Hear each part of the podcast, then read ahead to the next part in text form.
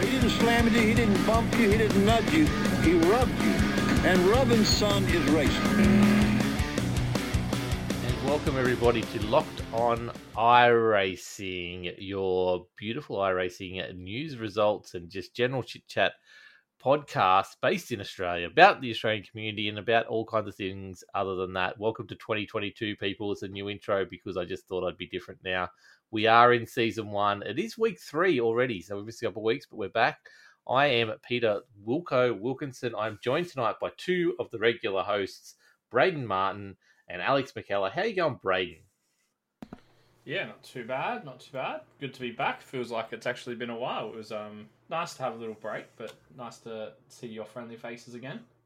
Uh, I don't know about that, but yeah, so it, it is good to be back and, and, and having chats and stuff like that. So uh, it's been it's been good to be back racing, actually. I'm not racing for myself, but actually in the rig. I had about two weeks off in the rig and travelled around New South Wales. But uh, you just sat in the rig for twenty-four hours straight for three weeks straight, didn't you?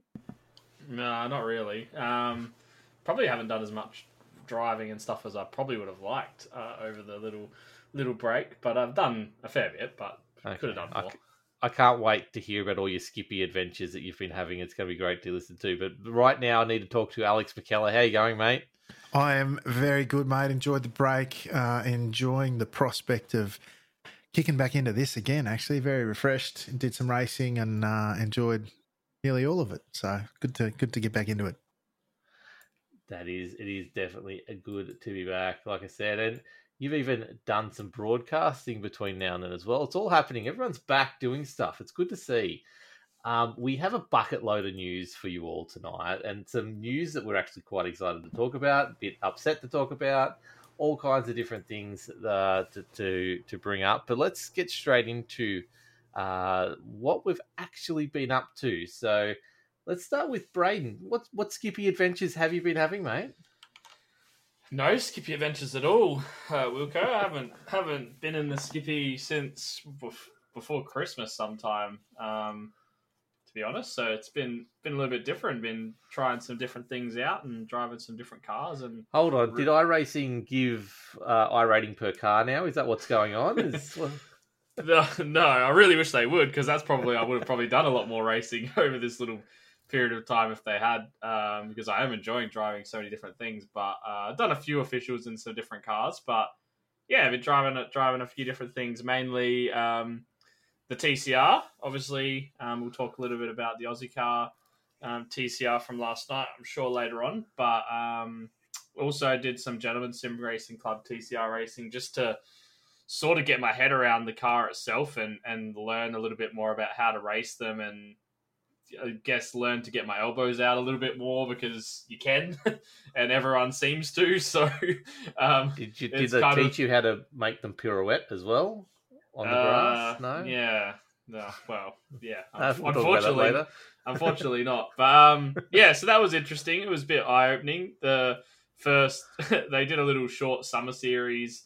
Um, so myself and Tim Harris and Tim Court jumped into that, and the first week was at Brands Hatch, and there was sixty-one cars, and it wasn't Brands Hatch G P, it was Brands Hatch Indy. So basically the field was spread from the start line to the start line off the off the straight, and actually qualified really well. I qualified like fifth or something, and got spun in between turn two and three.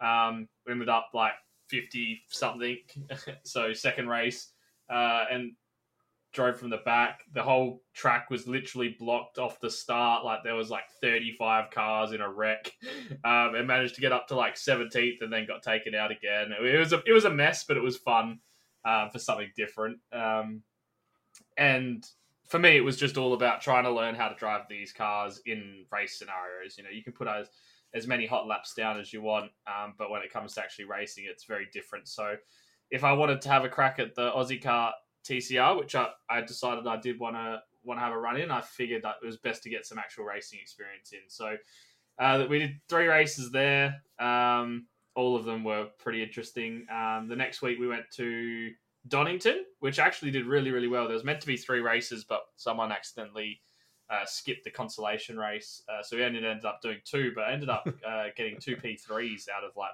fifty cars. Um, in that. So I was pretty happy about that. I had a really good battle with Tim Harris in both races. The first race, uh, I got him, um, and he ended up fourth. And the second race, uh, he got me. He ended up second, and I came third. So it was um, really fun racing with him. And then the last race last week, we went to... Hmm. I can't remember. We went somewhere, some other English track, um, and uh, yeah. it was it was good fun again. So uh, that was really good. I did. Oh, it was uh, Alton Park, uh, the island course. So that was that was pretty interesting as well. That didn't go so well. Qualified pretty well. Um, had a had a had a couple of crashes, but it was it was good fun. So yeah, it was all about trying to learn the racecraft and learn learn sort of. about the cars. And one thing I did learn is, man, they're hard to pass in. they're they're really, really hard, and the, the fields are so tight, and I guess that's what touring car racing is all about, right? But it's um it's a definitely a whole different kettle of fish to to the skippies, as I'm sure Alex could probably attest to um as well. I think we're both having some learning curves, which is which has been fun though. Um other things I've done, I've been putting down some V eight laps to try and help you out, Wilco. Um yep. Which has gone pretty well. It's probably actually a little bit better than I thought, to be honest. um, so that's been pretty cool. And I've actually really enjoyed driving the car. I I, don't, I did avoid it like the plague for um, quite a long time. You know, every now and then when someone's come around and they want to have a go on the rig and they're like, oh, I want to drive the V eight at Bathurst. It's like, okay, here you go. And that's, yeah, about, the, that's about the extent of the Bathurst, uh, the V eight driving I've done. But we did some practice for a series that you and uh, Buzzer are uh, going into. So we did some laps around the Hockenheim Ring, which was a challenge, uh, the Chicago street circuit, which was a bigger challenge. and... um Mid-Ohio, which was pretty tough as well. Uh, so three tracks that are pretty pretty difficult, um, and the car's pretty difficult as well. So it was certainly a big learning curve um, driving that. But I actually really enjoyed it. I would like to race them in some capacity at some point, to be honest. I don't know where or when, but Scops, at some point... Scops on a Sunday night is a good place to start learning that. Yeah, that, that. yeah. Uh, we'll see how we go. Um, and then the other thing I've really enjoyed driving is the L M P two... um the the prototype car. So I did a few races uh in officials in that, a couple at Laguna Seca, or two or three at Laguna Seca. Got my A-class license back, which was very very happy about, um and did one at Watkins Glen, um and then also did an IMSA endurance race with um uh Vernie at Watkins Glen as well. So yeah, been busy. Lots of different cars to try out, lots of different races to have, but it's been really good um, spreading my wings across a few different cars and, and figuring out that I can actually drive some other things semi-decent. It's not I'm not just a complete one-trick pony, I suppose, as I maybe thought I was. No, you've done really well, and it's, it's obviously... Um... it's demoralizing watching you go, I don't drive V eights, and then hop in and sit like one second off the fastest, or not even that, and, and be three seconds ahead of me. But thank you for your help.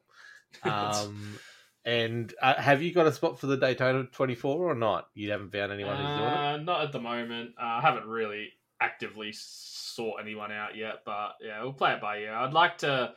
I'm considering having a crack at the Raw Before the twenty-four this weekend, um, maybe in the T C R. Um, but I just don't know how I'll go driving for two two hours forty minutes solo. I don't. Yeah. I generally don't know if I could get through that. So we'll see how yeah. we go. It'll, I've got a couple of days to, to ponder over that decision. Definitely have. Now uh, that's obviously the first little bit of news. We'll, we'll, we'll knock off the ring. Is yeah, we were going to do twenty four hour. We couldn't get enough drivers together. So if you are listening and you want Braden driving, he's putting a lot of hours uh, and he's keen to go. So hit him up. Uh, get him racing for twenty-four hours. I want to see it happen. Um, but we are, we'll talk about it a little bit later on. We're obviously, we, we've got the Bathurst twelve hour um, firmly in our sights still. So don't stress there. We'll get some enduros happening early on in the season. But I've got one Alex McKellar here biting it the, a bit to uh, tell us what he's been up to now that S N L's back and T C Rs. He's driving things with roofs and all kinds of weird stuff, right? And videos, videos as well. What's been happening? Man, I just I just kept adding to that list as you were talking there know, of, of stuff, and I've just gone, oh, that's right, I've been doing a bunch of stuff. No, I, I, I did uh, I did some officials, obviously. I, I stuck to my word and did some F threes, which I really enjoy driving, but I, again, there's there's levels there, and you know, and, and I have described myself as a one-trick pony in the skips, and it was evident last night in the in the tin tops. But even transitioning to another uh, open wheeler, there are guys in there that just do that all the time, and and um, you know, that's that's again that whole iRating per car thing keeps coming up. I'd much likely, much more likely to hop in there with a, I don't know, a two or a three K iRating than come in there with fifty five hundred worth of skip skip iRating and then go up against a a, a two or a three K guy and get my butt kicked. So um, it's a little bit demoralising. But um, I think I did three races at a couple of different tracks, and only one of them did I come out with a positive I rating, um, and they weren't terrible results. I ended up with a podium and, and whatever. It just it just sort of takes it deflates the sort of interest yeah. a little bit. Having said that, I was committed to doing a full season, and then um, A J talked me into the tin tops for uh, Aussie Car on a Monday night. He's a so good I bloke, isn't he? yeah, I wasn't I wasn't calling him that after race one. Let me tell you. Anyway. Um, Uh, so I sort of shelved the F threes and, and I'll be I'll focus on uh, the tin tops for for the, the T C Rs for a while on a Monday, and, and then the skips, because I'll be doing a couple of tracks a week in the skips, right, with the officials yeah. and then Aussie Car. So um, I did put I have been putting I put a couple of videos up of races. I put one up today um, of the practice racing I did with uh, the Japanese community. They have a, a thing, we've talked about it before, on a Monday night. Uh, last night I had a, a cracking night out with Naoya Nagai, Nagai's son, who, who of course won the first round of S N L that we'll talk about later, uh, and he's really one of the top guns going around. And to be able to measure yourself against someone like that uh, is is a fantastic opportunity. And it was such a great race. It was everything you want in a practice race: trying different lines, um, attacking, defending, all that sort of stuff. And the cut and thrust with someone of that caliber was not only really enjoyable, but made for a good video. So I thought I'd put it up. And then I did another race this afternoon that I'm going to put up as well, uh, that I took what I learned last night and applied it against uh, another guy uh, who we don't see too often in our time zone. His name's Leo, uh, and it's Ovcharov, which uh, I think it's it's Eastern European in origin somewhere, but he's actually, he's got a U S accent, he lives in the U S. He is honestly just on another planet when it comes to speed in the skips. Uh, Dennis Johansson, a lot of you guys will know him. Uh, he, you can see him put his game face on when they arrive in a race together, and he struggles to keep up with him, uh, like struggles to keep up with him. He says if he's not on his game and he makes a mistake, Leo's gone. So to have a chance to race with him, and it was a hurler of a race. Um, I'll be putting that one up too. But one thing I learned in all this YouTubing stuff, and I shared it with you guys, is that YouTube has multiple ways to encode videos. So I was recording really high bitrate because I was recording locally, uploading in ten eighty p, and it looked like garbage once YouTube had finished with absolute garbage. And I'm not talking Twitch export into YouTube and transcoding and all that sort of stuff. It just looked rubbish. I did some research, and apparently they use two different encoders uh, at YouTube once your video gets there. If you record and upload in ten eighty p, you get the rubbish one. If you're a big-name YouTube channel or you upload your videos in native four K resolution, you get the good encoder, right? And it makes such a difference. The one I uploaded today was the first one I've done using that codec, and it, it you know, it doesn't look amazing like you're there at the track or whatever, but it is so much better. So tip for young players out there is uh, do what I do. I just set O B S to record in four K on a four K canvas, but I just extended my ten eighty p iRacing feed out to, to match the canvas, and it's made such a difference. So that's that's a bit of a public service announcement. Um, sorry, YouTube, you're about to get a lot more content that takes up a lot more space. Takes hours to encode once it hits YouTube versus ten eighty p. Yeah, I can imagine. But, it, but it's but it's worth it. Um, then, of course, Tin Top Cup uh, on Monday night, and we'll talk about that a bit later, I'm sure. But um, that was a bit of a highs and lows for me. Uh, after race one, I can tell you, I was sitting there going, and I was just literally saying to myself, what am I doing here? Like, like seriously, I I was ready to just pull the pin and walk away and, and never to be seen again. But you know, race two was a different story, and I, I got some level of enjoyment out of learning and, and progressing, and actually walked away at the end of the race thinking, oh, okay, there's a couple of things that I can improve on there. And, you know, sometimes you just got to swallow your ego and, and realise that, you know, you've I've got no chance of winning going into this thing, but what can I do in the race? Um And, uh, you know, I'm, I used to just race in skips where you've got a chance at least of maybe cracking it for a win.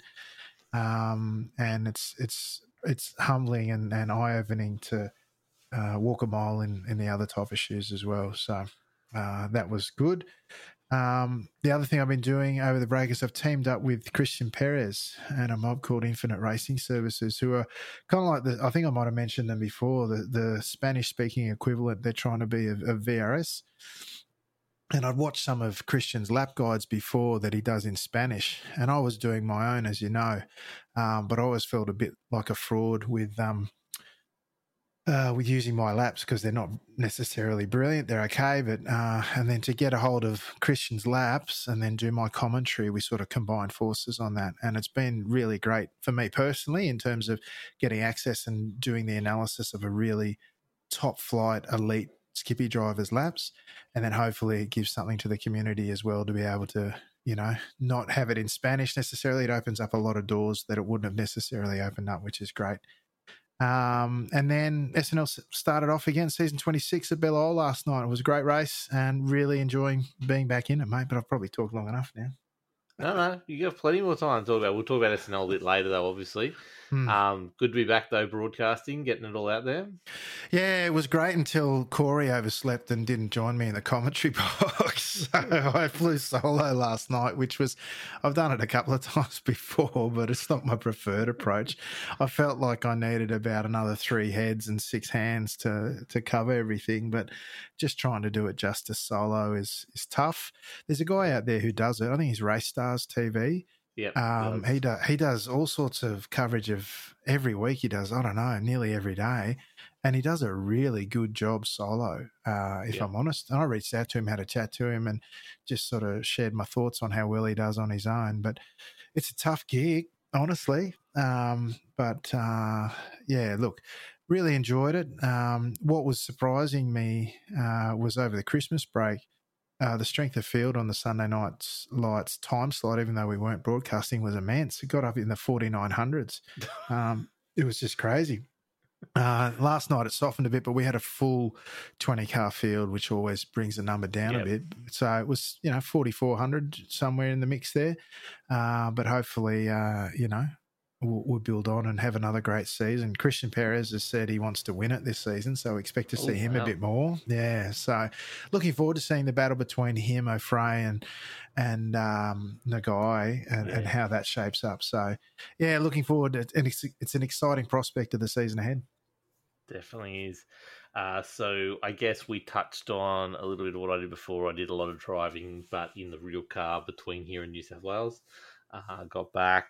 And uh, like I said, we, I, I talked about last season giving skips a bit of a, a, a break for the for the foreseeable future with the um, ANSCAR series, which we'll talk about a little bit later, being a Thursday night, so focusing on that, but also wanting to focus on the V eights. And I did want to do T C R as well, but that sort of uh, grew very quickly into a very serious race that I don't really, I wasn't looking at that to be a serious race. It was always going to be a I'll jump in and have a bit of fun this week and, um, yeah, not not practice and that kind of stuff. But uh, it was seventy or eighty cars in the field with full week of pre-qualifying. And I'm like, yeah, no, I don't have that time in my life to, to stress about that.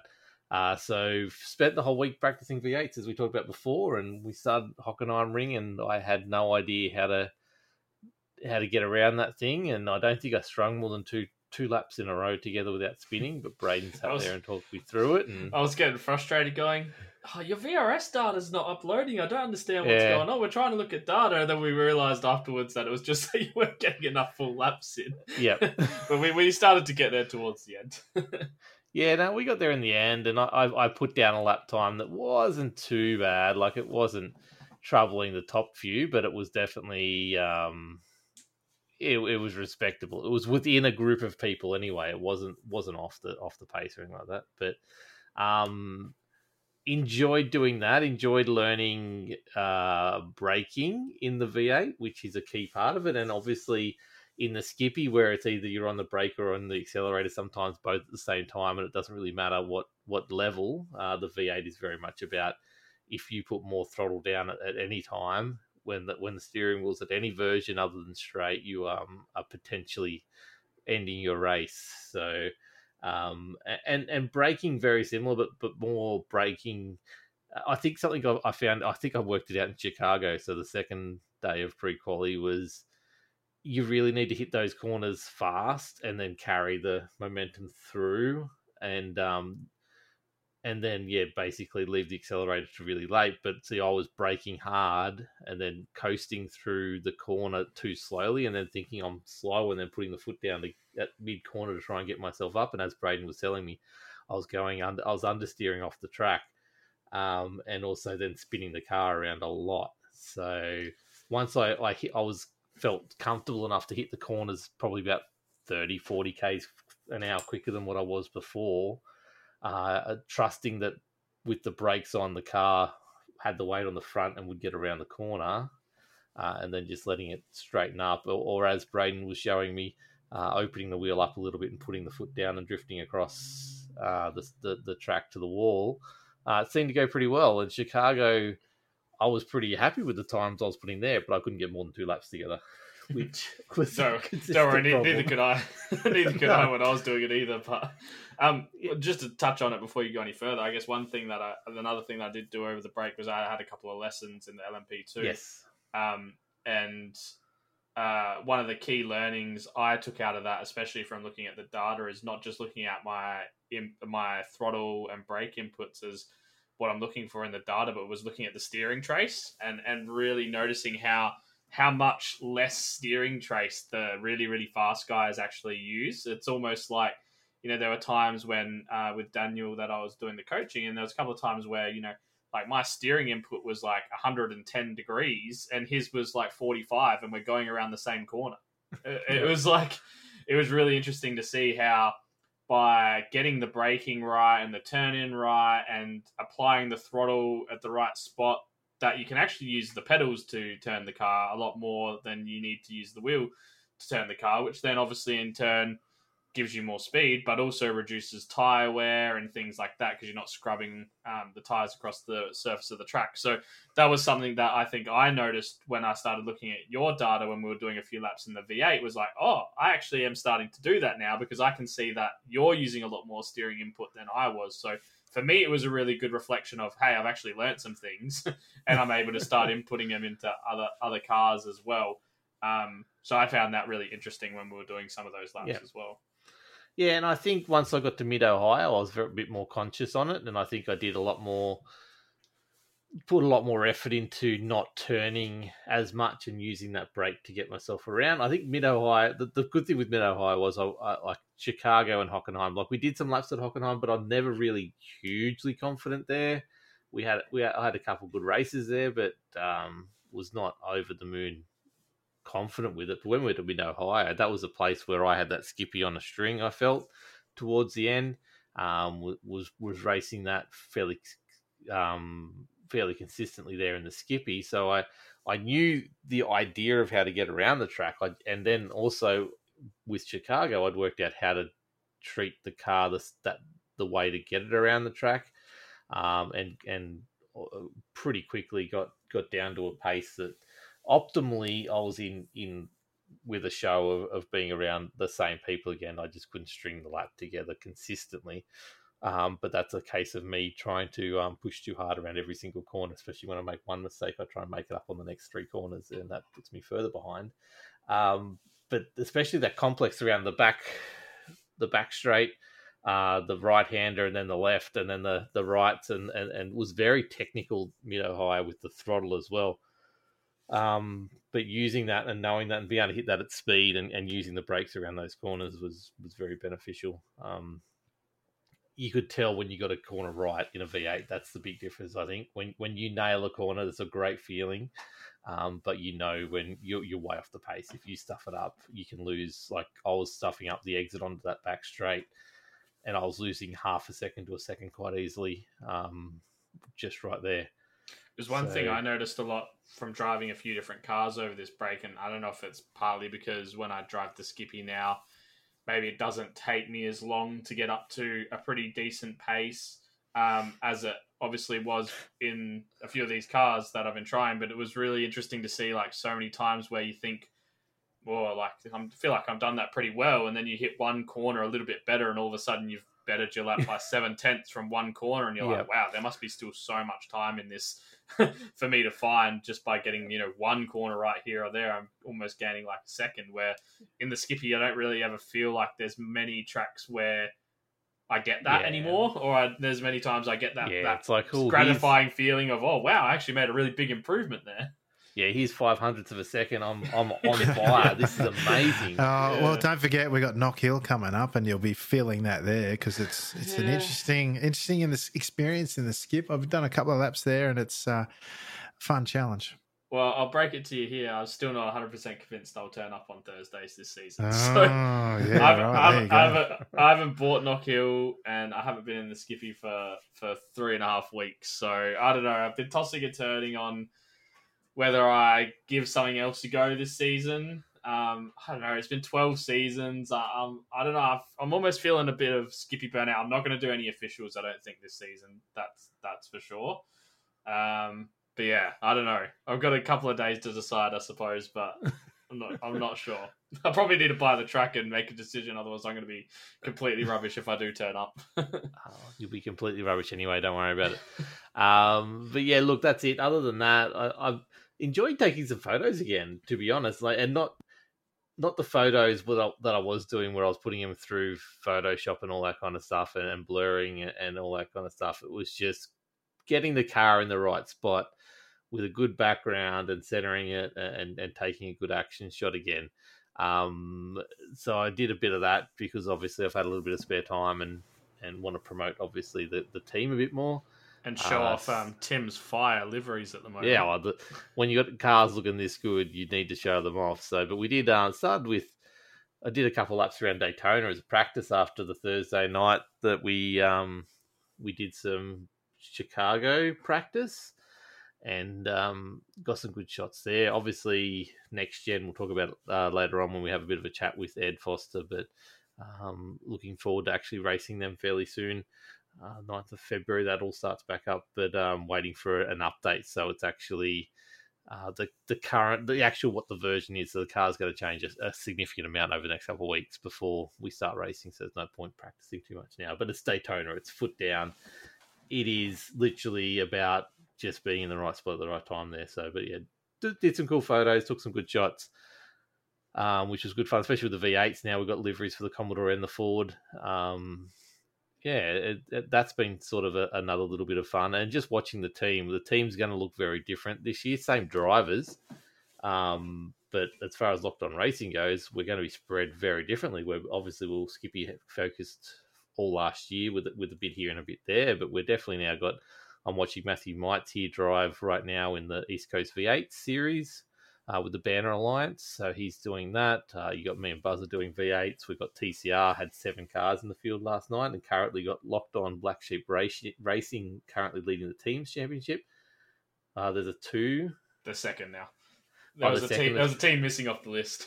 Okay, they're second now, sorry. So, look, and, and look, Jeremy Bush getting a podium, that was extremely fun yeah. to watch, and just being able to awesome. sit back and watch. Like I had the family, the whole family sitting there watching T C Rs last night in the lounge room, and it was a, a very different experience. And the, the the kids are cheering on Jeremy, and you know, it was just good fun, and just seeing the team grow in that direction. We've got a bit of a uh, ANSCAR approach this year. We've got some radicals racing around. Um, we will obviously still have the Skips. There's still, there's still a few Skippy drivers there, uh, but we are covering a, a whole heap of different Um, fields this year, so looking forward to being able to see some Locked On Racing almost every night of the week. I think by, by sort of February, March, which will be pretty good. There's Porsche Cups flying around, um, or Porsche the nine nine twos, I think.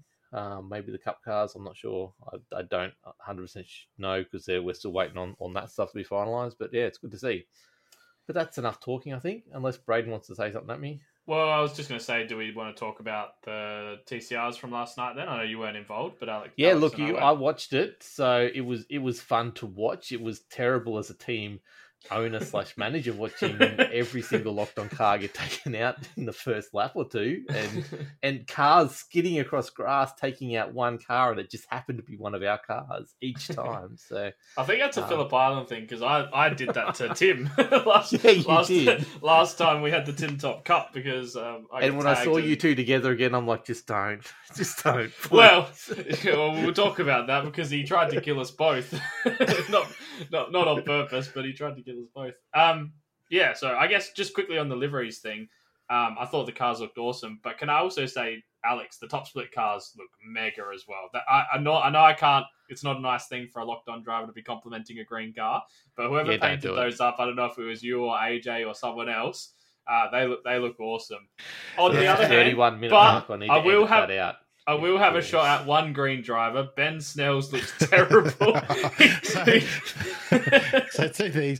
A J A J does our liveries. Okay. The, the the base paint sort of effect uh, was something that I've carried for a while, but A J's taken it uh, with it. And it was great. I got called out in the broadcast and, yeah. and full pump to A J. He's he's always quick to do us up a livery and, um, you know, they always look really good. So, and I think uh, Russell's the, the, the, the paint master at Milo, and um, I, I'm not sure that he actually owns the T C Rs, so yeah, and it might have shown through a little bit. So it was. I did have to have a laugh. Um, I was just joking around, Ben. I was watching your stream, and someone mentioned, "Oh, have you got a livery for the T C R?" And someone said, "Yeah, and it's awful." I can't remember. I can't remember who called it out, but I uh, just uh, yeah, it was, it was a laugh. And look, I, I watched an Aussie car race. And it was extremely weird not seeing Ben Snell at the front. Like I, he was, I think he was thirty-first or thirtieth most of the times I was checking it out. And I don't even think I saw him on the broadcast, to be honest. It is a weird feeling seeing a very different range of people in Aussie car. And it's obviously a great thing. And um, especially with the Pro and the Pro-Am versions of it, it's, um, it, it was really good to watch and see, obviously, so many different names that you've sort of heard on the periphery of other things. But yeah, it was just good to good to watch. But what was your experience, McKellar, driving with a roof in a in a full blooded series? Well, it was interesting. I mean, I I did the practice sessions and and. Someone in there, I can't remember who it was, said, "Oh, stop sandbagging, McKellar." And I said, "Mate," I said, "well, if you take the sandbags out of the boot, I will, because like, I'm just that bad in them." And um, so, look, and I, I said to Ira during the week, he sent me a message in the server. He said, "Oh, don't worry, you'll be in the top split. Don't stress." And I said, "No, no, just put me where where my time puts me, mate. That's all, all you got to worry about." But he, no, he, they made the decision for different reasons. A few people, I think, they put up, and a few people they put down based on experience and all the rest of it, and that's fine. So, honestly, uh, I was expecting to run around at the back, and I set myself a goal of, if I could, Um, finish honestly inside the top thirty, I would have been okay with the night. And then race one was sort of going to that plan pretty much uh, until lap two or three. I just um, just lost the rear through turn one, and it was weird. I'd, I'd done quite a number of laps just to try and familiarise myself and all the rest of it, and I was not expecting to lose the rear through there. Um, it's a different kind of animal with cold brakes and cold tyres. Um, the oversteer is quite real under braking, so can confirm uh, that. Yeah, so it, it, yeah, so anyway, and unfortunately, um, that corner requires a lot of commitment. So uh, with me sideways sliding through the exit and the essentially the racing line on, on track out through turn one, I got collected by a few folk. Thankfully, I was the only one that was dismembered in my vehicle. Uh, everyone else was able to drive on, I think, but that was it. I was a lap and a half or two and a half laps in, and, and I, I was literally in the pits with, I don't know, ten minutes worth of repairs, just saying to myself, thinking to myself, what am I doing here? um, because, you know, full pump, and we've said it a few times um, amongst ourselves, and uh, certainly in the in the with the Milo and guys as well, that full pump to the guys who turn up each week, like I said, without necessarily aspirations of winning the race, but just of doing their best and seeing where they can get and achieving what they can achieve, because it's tough. Um, and I was really questioning myself at the end of it. But then, and then starting last for race two, uh, and just really having quite low expectations. But those expectations were um, remarkably exceeded. Uh, I was in from f- starting forty-first on the grid. Uh, by the end of lap one, I was twenty-sixth. By the end of lap two, I was eighteenth. Um, just by the, you know, the mishaps and everything. I'm just, I don't know. I think I had about, I think I had about three seasons worth of good luck in two laps. Honestly, um, I just watch anyway, out on Thursday then. No, I know, right? I think I've used it all. Um, but uh, from there, I just, I just committed to if there's a faster guy coming, mate, I'll leave the door open. If you've got it, you've got it, and just plotted around and, and did my laps and and stayed sort of eight tenths. Not nine or ten tenths in terms of my driving, and I ended up, uh, I think, getting as climbing as high after pit stop, settled down as thirteenth, and then I got passed by one of the quick guys, and I finished fourteenth, which was honestly just Huge. insane, insane. Honestly, just insane. In fact, the only guy that got more positions, uh, Mesmo, I think. What's is that his name? Mesmo. Yeah. Yeah, he, he got a couple more positions, but I, I was incredulous, honestly. So uh, I think I've peaked in week one just quietly after that. So, was, but it was interesting. I was going to say, in a sense, it does um, give some kind of justification to the why Ira probably put you in the top yeah. split. I know it's happened this this one time, and who knows, maybe the rest of the season goes to goes yeah. to, to yeah. water. But you know, in a sense, I think the fact that you've got that. Maybe not after race one, but you did in the end having that calm mind to, you know, to do that, to drive at your nine tenths, yeah. you know, not make any silly decisions. And in a big field like this, that's part of the, the skill of driving, and you can make up a lot of ground, not by being the fastest out there, but by being the smartest out there, I suppose. And I, I guess, like you said, it, it, it may be not that you're necessarily fighting for wins at this point in time, um, but I don't know. There's something about the racing that I've been doing lately and the not always being in the front pack. And, and when you do get those big gains in a race, it's actually almost just as fun as getting the win. Yeah, and I think yeah. that's why I've sort of steered clear of the Skippy officials and stuff late, lately is, you know, you rock up and you're either car number one and you blitz the field, or you have the two guys who are way too fast for you and you, you come a, a respectable third. And, you know, I don't know. I just don't feel like I actually get much enjoyment out of that anymore, uh, like maybe I used to.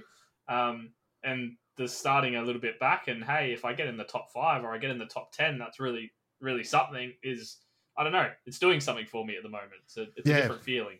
Yeah, exactly. I mean, in the Skips, I always think there's races within races. Um, and thankfully, I'm usually in the in the, the front end of those those two or three races within. Certainly starting if there were there was probably six races going on in that forty plus car field last night, yeah. and to go from, you know, the sixth race probably to the second or third was quite satisfying. I learned a lot in terms of the handling of the car through a stint as well, which was very helpful, and I'll take that on.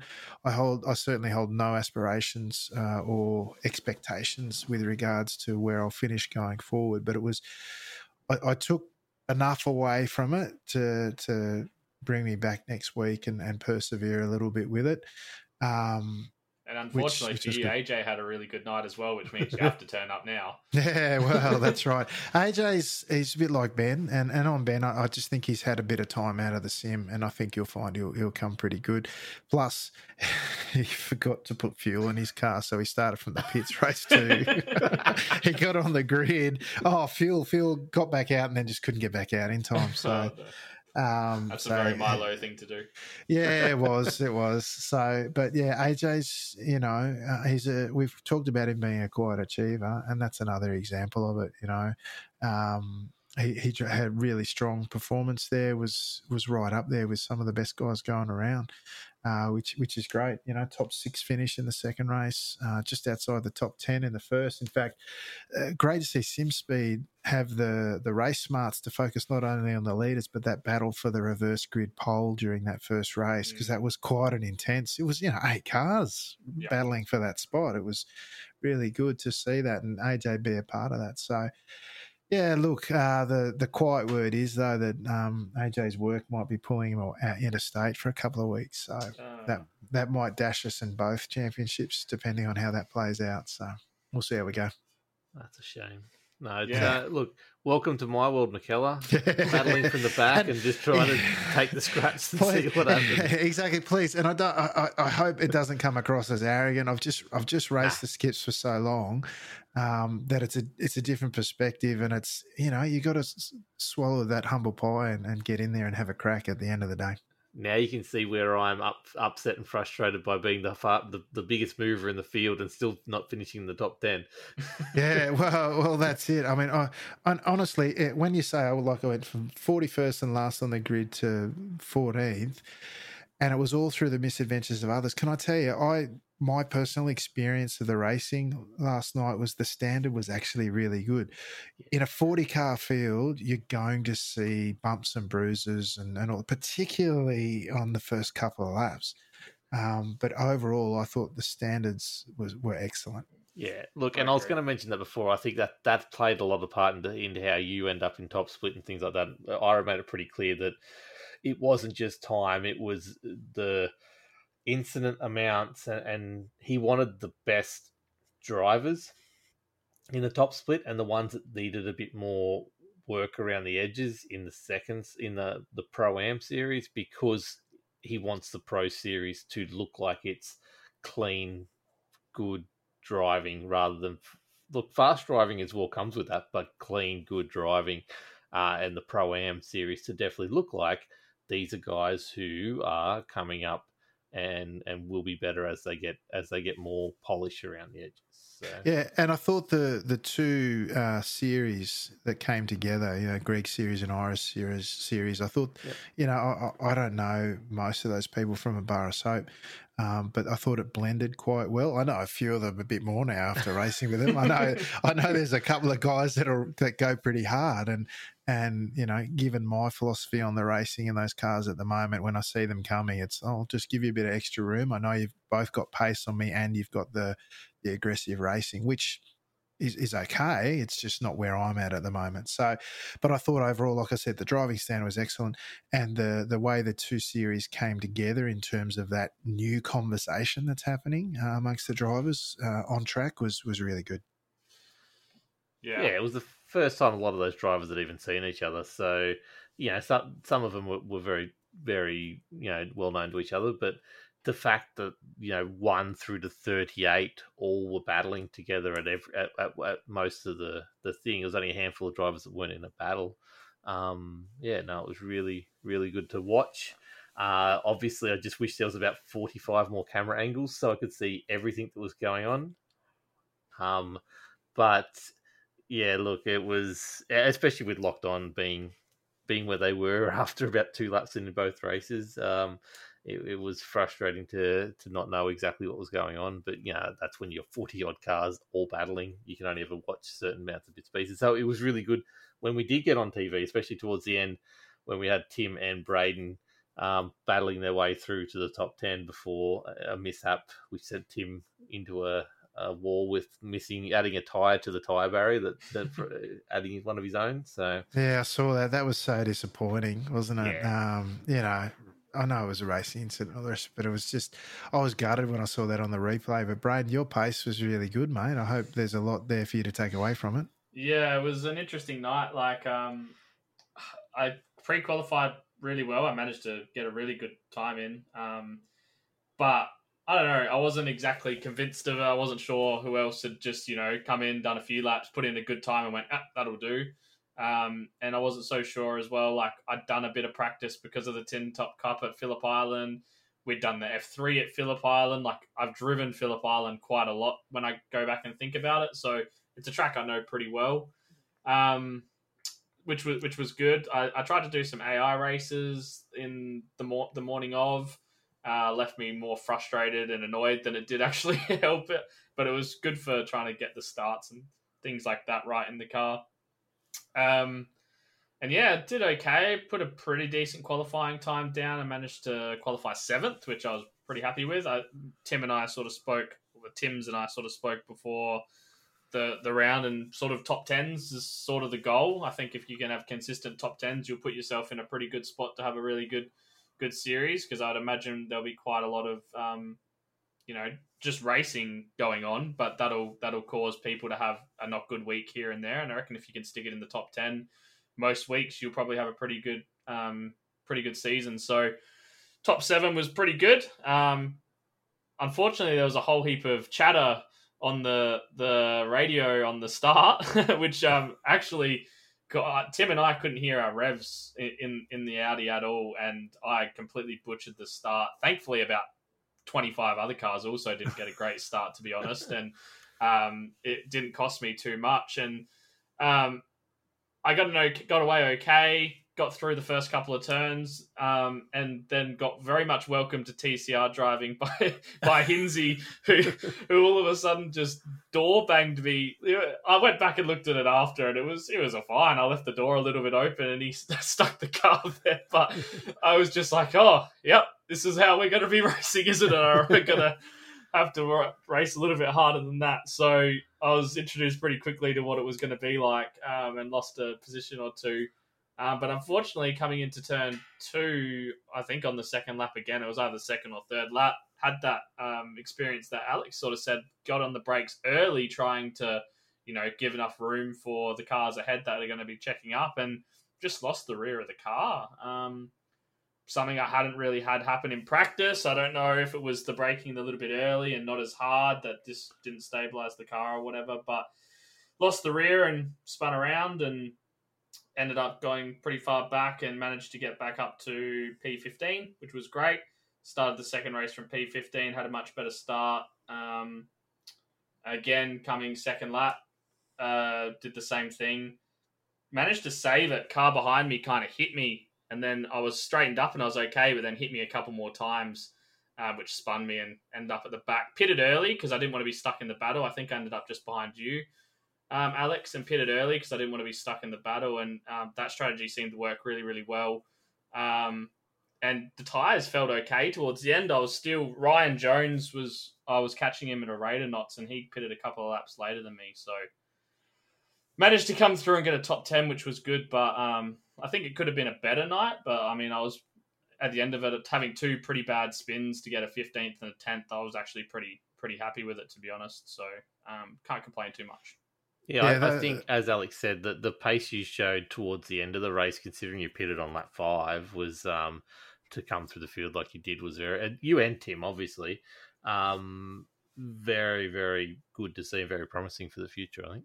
Yeah, yeah and the I was surprised at the end there because I pitted lap eleven, so I had, what, six laps younger tyres than you, and I wasn't making a dent. And I looked at my lap time, like fastest laps, Uh, comparatively across the field, and I was like I wasn't too far off most of the field. There's the, the top guys, which are in the thirty-sevens. I was in the mid thirty-eights, um, so I, I wasn't as far off as I thought I was going to be across the full spread of the field. But funniest moment of me for the night, honestly, end of lap one, I reckon a half a dozen cars forgot that it was really tough on cold tyres to go flat through the final corner, and he just saw a wave of T C Rs yep. go off on the outside of the final Which corner. Which looked even hilarious, more hilarious on the broadcast because they had the the camera angle from the curb yeah, trying to watch so the cars go past it, like four of them in a row just shoot across the wrong direction. Oh, it was hilarious. Like I could, I just thought, yeah, there's a few freebies from guys who forgot. It was just... And I uh, think... Wasn't it Kobe Williams was one of them, the leading the race? It went off? Yeah, he did that. I think it was in the second race, wasn't it? Yeah, yeah second thing. race that happened, yeah. yeah. But it was just, it was Keystone Cops or something. Just, yep. Everyone just went off. It was, oh, look, you, you had to laugh. It was good value. Oh, it definitely was. Look, and good good product, good good racing, all that kind of stuff. So looking forward to see what what you guys think of it next next Tuesday after Monday race. So, um, yeah, and... I want to shout out quickly because watching, I know I didn't get to see Cal on the broadcast in the Pro-Ams, but his start in race one, I think he took over five people on, on the, just his start, which he'd been practicing, but uh, they didn't even mention on the broadcast. I'm pretty sure, ninety-nine percent sure he was the biggest mover in the field uh, from basically twenty-ninth or thirtieth or whatever it was, pretty much last on the grid through to fourteenth or something you finished up, which was fourteenth, thirteenth, which was an amazing effort. Uh, so well done, mate, for your first T C R race. And um, obviously the second one didn't go as well as he, he would like, but the first one was an amazing effort. So let's move on to some news and results because we have got heaps to talk about. So uh, for those watching at home, Brewster Coffee is the main guy who brings the stuff. If you're watching our cars and liveries, that's the place where you find uh, his logo all over our stuff. If you want to know where the best coffee is in the world, go to that website and see what's near you, and you'll find some reviews of some coffee houses near you. Also, go put a view, re- review down, brewster dot coffee, so B R E W S T R dot coffee. Uh, if you want to also get in and help us out with the podcast, let us know, hit us up, and the messages. I'll be reaching out to a few people who have uh, mentioned it in the past, and I'll see where we're at with those people as well. But yeah, every little bit helps, and yeah, Ash, Ash Knowles has helped us out a lot, so go check out his website. Just give him a click, share it, whatever you can do, that would be really helpful. But let's start with the news, uh, which we have heaps of stuff. So just quickly, I had my Christmas wish last year, last episode of last year, where we get, let's get a new engine for uh, iRacing, and then I think within a couple of days, iRacing comes out and buys a studio with a, a brand new made engine. Um, so looking forward to seeing what happens there, but, uh, we've also had another purchase, uh, the Monster Games that they've also purchased just recently as well, which come up with some pretty interesting, uh, little side notes as well. But so Monster Games has just been acquired. So this was on the fourth of January by iRacing Motorsports, which the big part of this was, uh, the president and owner of M G I is, uh, Rich Garcia. Uh, will be joining the iRacing development team uh, and be reunited with his iRacing C E O and C T O, Dave Kamer, uh, who worked together back in Paprias racing days. So this is basically getting the team back together. Um, Monster Games is currently bringing out a game still, so yet to be announced title in twenty twenty-two. Uh, but if it is coming out this year, that means they're sort of wrapping up production on it now. Um, and, and parts of their teams will be obviously now coming over to work and help with iRacing. The, the big announcement with this one was on the Twitter or the Facebook, where iRacing actually mentioned the word consoles uh, at the end of their announcement, which got a lot of people um, chatting. Uh, and, and I don't know whether they were scared or, or what, but there's lots of thoughts to talk about there. But the original acquire uh, act, the original news, which was they acquired Oronto's Orontes Games, which is a developer of a racing game called Drag, which is sort of like big remote control cars in dirt.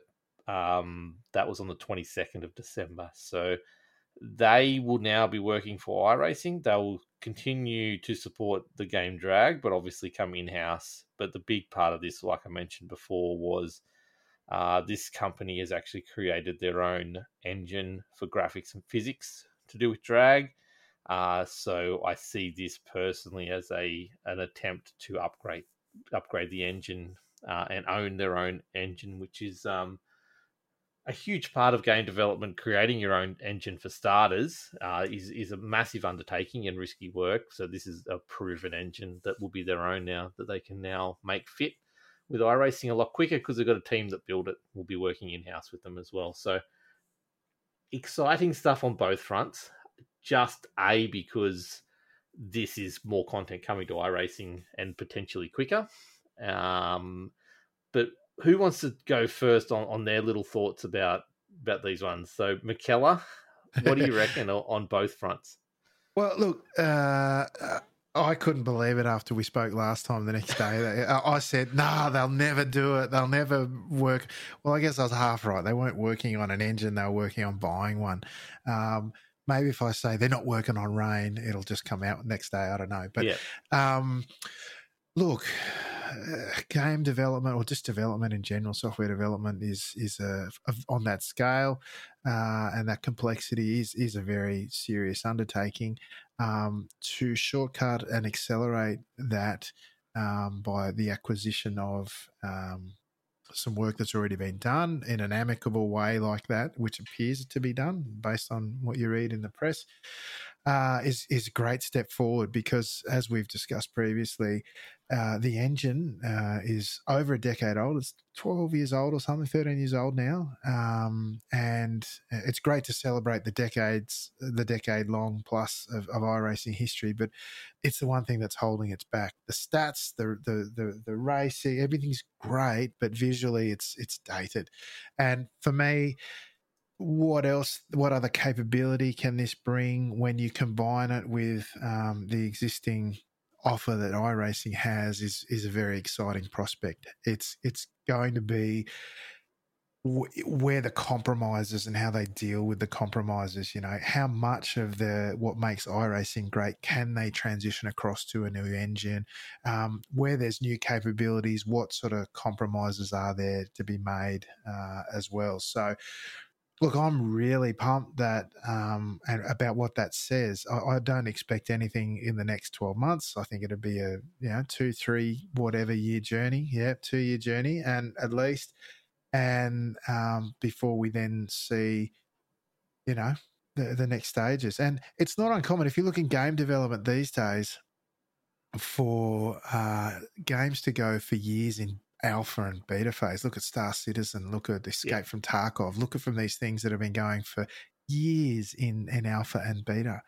Um, and people that kind of accept that these days, it's almost a label for, um, you know, just accept that there are some bugs that we're working on rather than selling something and changing the expectations and still doing the same things.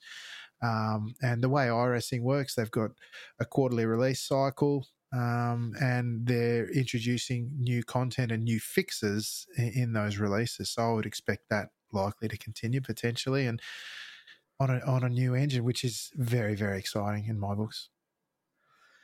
Yeah, look, it, it, when you put the two of them together, like, okay, usually if you're going to build a big game, triple A title, you're looking about four years in development is is a good safe structure. You know, obviously there's some games that take decades to get out, unfortunately, but four four years is a good cycle between games. Um, if you've got a little bit of assets already that you just got to adapt to a new engine, it, it, it's it's a bit iffy, but if you've got an engine and you adjust, then creating stuff around that, if you don't have to create that engine from scratch or learn that engine from the start, you can cut some time off there. I reckon what where we're at is, like I, I said, we're probably closer to that two-year mark than the four-year mark because we've they've already got all the assets.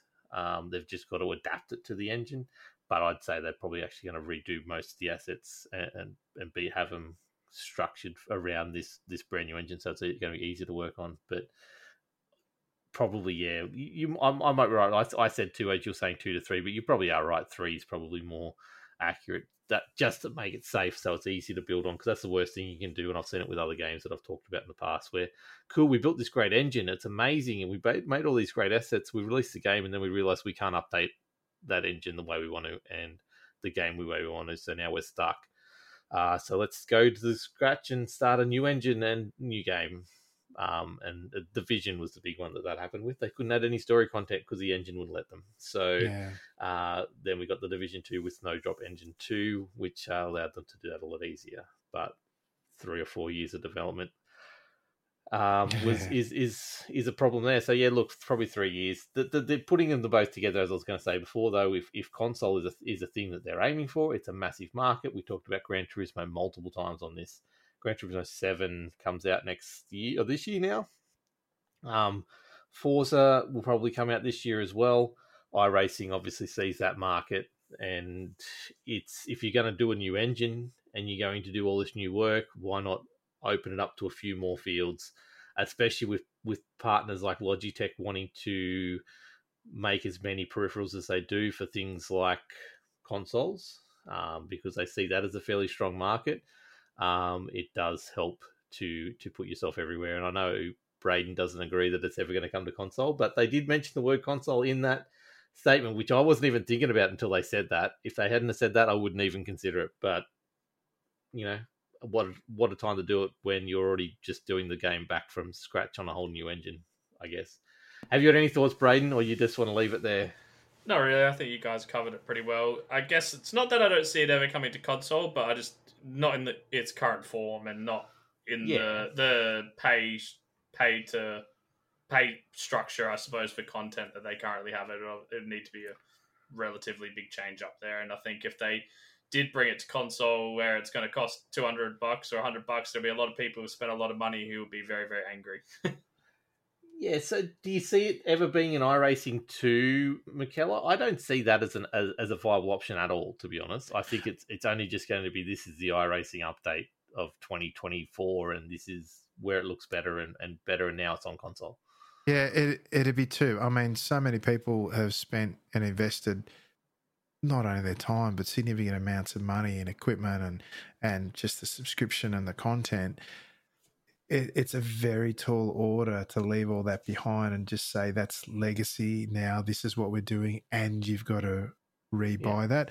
I think that the numbers pre-COVID versus what they are now, and surprisingly the levels of participation that have been sustained in the, you know, COVID yeah. plus period that we're going through, they've this is the biggest period that they've had in the in the in the company's history in terms of participation. So you would like to think that that's back bankrolling the future yes. development, and that that's where they're getting their investment from in terms of the costs that, that there are involved in acquisition of these these two parties that bring and bring forward iRacing into where they their future state vision is, uh, such that the user base has already funded it, and they're not asking us to dip into our pockets again for iRacing two point oh.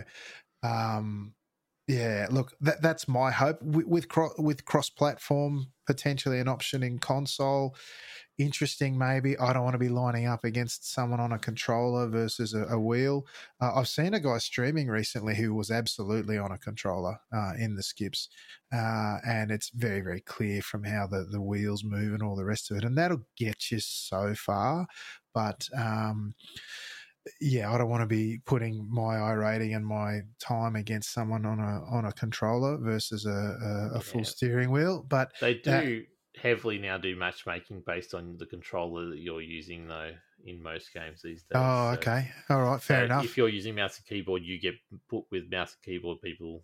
Okay. If you're on a controller, you get, unless you you opt to go against other people with different controllers. So. Yeah, okay. Fair enough. And the other thing, I guess, with the...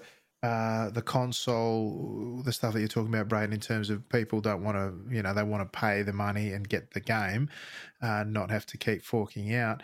Um, I, I guess you can do that with iRacing to a degree because you've got all the rookie content, and yep. the question then becomes, is that enough for a console buyer to invest just in that, and then have the the next layers of subscription like um, the, the game passes or the season passes or whatever to extend out their content, and is that a model that they can use on console and to bring them in? I don't know.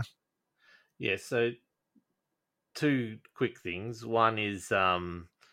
I think you you may see things like Xbox Game Pass be be a bridge there, um, and, and I can't see either the consoles funding any of this because they've already got their flagships of Forza and, and Gran Turismo. So why actively bring in a competitor?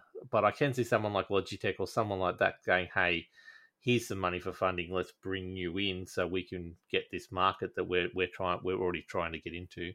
Um, But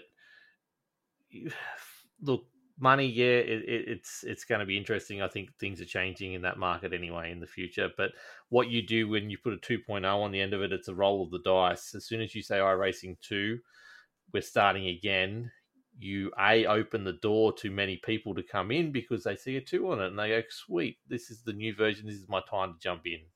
But you also open the door to those people who have been there for thirteen, fourteen, fifteen years to go, well, here's your exit strategy. You've spent thousands of dollars on this thing. If you don't want to be here anymore, this is your perfect chance to go somewhere else because you're going to have to start again from scratch anyway. So if, you're, if you've got a reason to get out, this is your chance. So it, that's what makes it a, a double-edged sword of, of doing that. So I, Very I, I good can't point. see them doing it. Yeah, very good point that you make there. Change breeds change. And if that might just be the catalyst uh, for some folks to say, you know, pull up stumps, yeah, very interesting. It might be others that breathe fresh life into. So maybe there's a balance there. Yeah. Anyway, we've talked enough about that. It is like very interesting. And I don't think we're at the end of it. I think there's more acquisitions to come. I think if they're going to make a big play like this, there is more to, and, and there'll be more specific things that they'll need as well, like joining with Epic, because Epic does cross-platform and cross-account, cross-progression better than anyone else on the market. Um, things like that we might start seeing pop up. But anyway, that's that's probably a couple of years down the track. But let's get into what I was almost going to start the news with, probably the biggest news article I've seen in a long time in Australian esports racing. Um, so O S R put out a statement the other day. We actually got wind of it uh, early. We sort of had some discussions and, and working out how to cover this uh, on a podcast level because it is such a big story. Um, but basically, O S R has put out an announcement saying that they have actively found... Well, it sort of started with some leaks that, that the people were cheating. Um, they've put out an announcement saying that we have got proof that people are cheating. We have taken it to iRacing and we they are looking into it. But for now, this is how we're going to manage it going forward. Uh, O S R is the people in charge of SCOPS. It's the people in charge of the Bathurst twelve hour, which we're also going to hear about in a sec because there's news about that. But we talked to Mike, me and Braden, got, got had a chat with him and said, hey, how do you want to do it? And we then went and pre-recorded. I actually sat down and pre-recorded the thing with him yesterday. So uh, it's a bit of a length, lengthy chat, but there is a lot of stuff to talk about. So have a listen to what Mike has to say about the V eight SCOPS cheating scandal. Uh, also, the Bathurst twelve hour big announcement, and also SCOPS uh, Rego Open, and we'll come back and have a bit of a discuss about it. So take it away, Mike. And welcome back to the podcast, Mike. I have been asleep and words aren't working very well, but how are you, mate? I'm very good, thanks, Wilco. How are you? Oh, I'm excellent. Now, we've got you on at the early start of the year because everything's happening in the world of O S R. That includes oh. a twelve hour, that includes SCOPS, and that includes some people being very, very bad. I want to start there, and then we'll go to the good stuff. Let's go Let's go from bad to good, eh? What do you reckon we do? Yeah, that? that's the way to do All it. Right. So let, let, let, let's, let you tell what's happened from your perspective. Uh, you've just put out a statement uh, and, and let people know what's going on, but, but let yep. tell us what, what's happened from your perspective. Well, the, the really unfortunate thing That, that's happened here, Wilco, is that we had somebody actually find um, a program and come to us and say, I, I really don't know where to go with this. This is wrong. And um, we sort of were a bit surprised to actually have, you know, have the information dropped in our lap. But what's happened is with the advent of macros and the use of them, and there'll, there'll always be macros, you know, available for use in iRacing and so forth, because you, you, you do need to have that, and you should have that for things like, you know, turning off tyres or only two right sides or two left sides for the NASCAR boys, or even for, indeed for, for handicapped people who need macros to do certain things and do so, multiple commands and so forth. So they're, they're always going to be there, and you know, working them with things like uh, secondary clutches and lots of stuff. So they're, they're always going to be around. But um, what we found out is that people were creating macros and programs that could work basically entirely independently of any input. That was our first um, introduction to, to what was actually out there and being used. And that basically meant that By by a very simple formula of taking the start-finish line and X amount of metres to turn one, to turn two, to turn three, uh, to the apex of each corner, a, a, a series of sections can be put into a small matrix program, and effectively you just turn this thing on, and if you want the car to change brake bias and roll bar settings, or if you were using, and, and for us that's you know, the major thing in SCOPS but and, and V eights, but for example, anything that's got a turbocharged car, anything like that, where you, you want to move um, you want to move fuel mapping and, and, and all those sort of things, that could be included into it. It was done automatically. So somewhere you just pick a point, and somewhere in the meters between start-finish line and turn one, it will automatically adjust the car to whatever you tell it to do, and then it'll change it again. If you want another change, it doesn't have to be all of them, it doesn't have to be any of them. Uh, if you want another change between turn two, you pick the amount of meters from the start-finish line where that change gets affected, and bang, it's done. So That's what you have crazy. Here is, it is, it's a program that just, you're you become a train driver. You just got to steer it. That's all you got to do. Yep. Um, but the, the real concern then also is that there is an ability to measure wheel speed, and that was removed for a long period of time. And I'm not quite sure why or how it's been introduced, but what it does then is if you have wheel speed that is indifferent to your actual road speed, then these programs are sophisticated enough to pick that up and override your throttle, your manual throttle input. And then obviously if it takes the throttle, if it's overriding it and reducing it back by a percentage until wheel speed equals road speed, then um, you know, minus a percentage or something, uh, so that you've got constant acceleration, then you've got traction control. Yeah, um, and one hundred percent. Traction control obviously is an advantage from apex to exit uh, and, and beyond, but also it aids tyre wear. So, you know, that's cheating. Basically, that's yes, cheating. one hundred percent. Yep. Yeah, you can set it so that gear changes, uh, up up shifts are absolutely perfect at, you know, seven thousand four hundred fifty revs or whatever you want, maximum torque. Yep. So your up changes are the same. Um, you can set it so that if you have brake lockups, you can roll off the brake, you know, can ease back on the brake pedal, override your brake input. And these yep. That's huge advantages for anyone. Massive, it, absolutely massive. You, you could. Traction Especially control. When you get down to the little little low levels of me, where I'm I'm needing that every single second of every single lap, like, and then you're you're racing against other people that, you know, may not be yeah. in SCOPS level, but even even our level, that, that just adds seconds to a lap, or takes seconds off a lap. Sorry. Well, it, it does, man. It means you've got to, but it means you have to spend an, an inordinate amount of time sorting out your own data and what you think works at every corner. But once you've got it, yes, and you set yeah. it up and away you go, you just let it run. And that's not racing. That's not fair.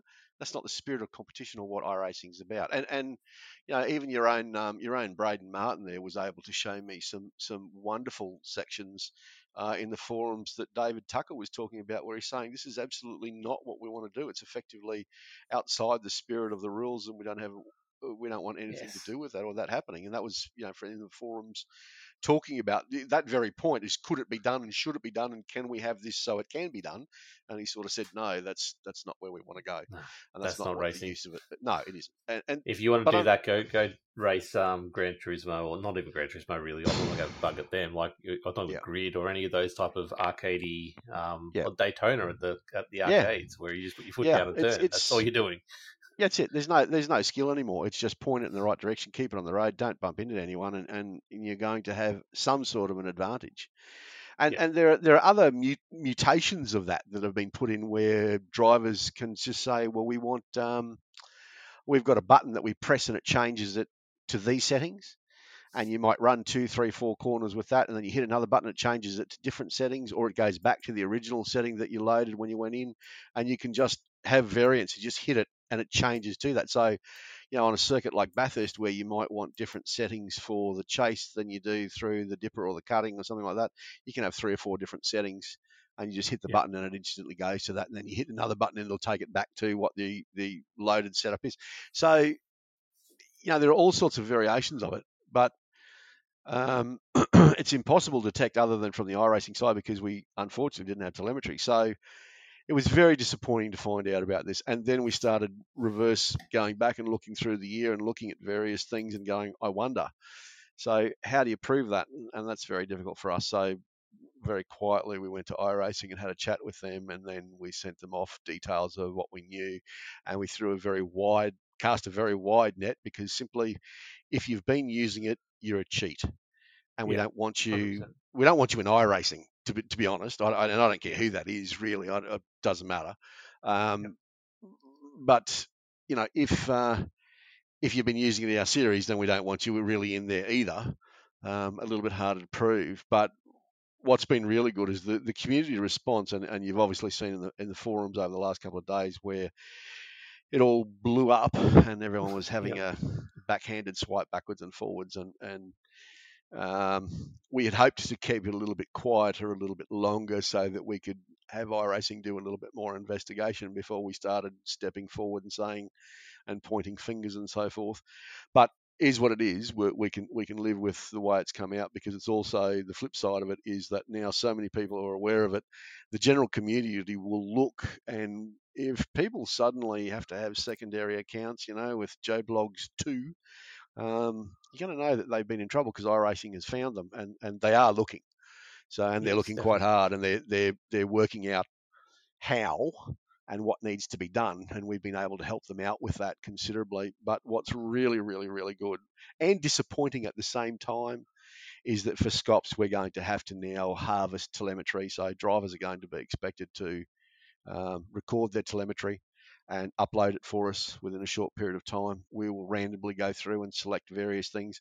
Uh, I, I think one of the, we, we haven't sort of worked out the exact details yet because we're waiting on programs to come back to us, but I, I would think we're going to always check probably at least the top five cars and then randomly have a look at a few others through the field at different times for different reasons and so forth, and just generally have a look at everybody so that everybody that's in SCOPS at some stage is going to have their telemetry, telemetry checked by a program that's looking for uh, sequences and patterns that are outside of what a normal driver would have in inputs. There's a, there's a video getting around that shows the button technique working very well, where a driver turns into a corner and, and presses a button to go down three gears with a perfect down change and auto blip at the same time, and then they um, accidentally hit the button twice and they go from sixth to first, blow the motor and roll to a halt.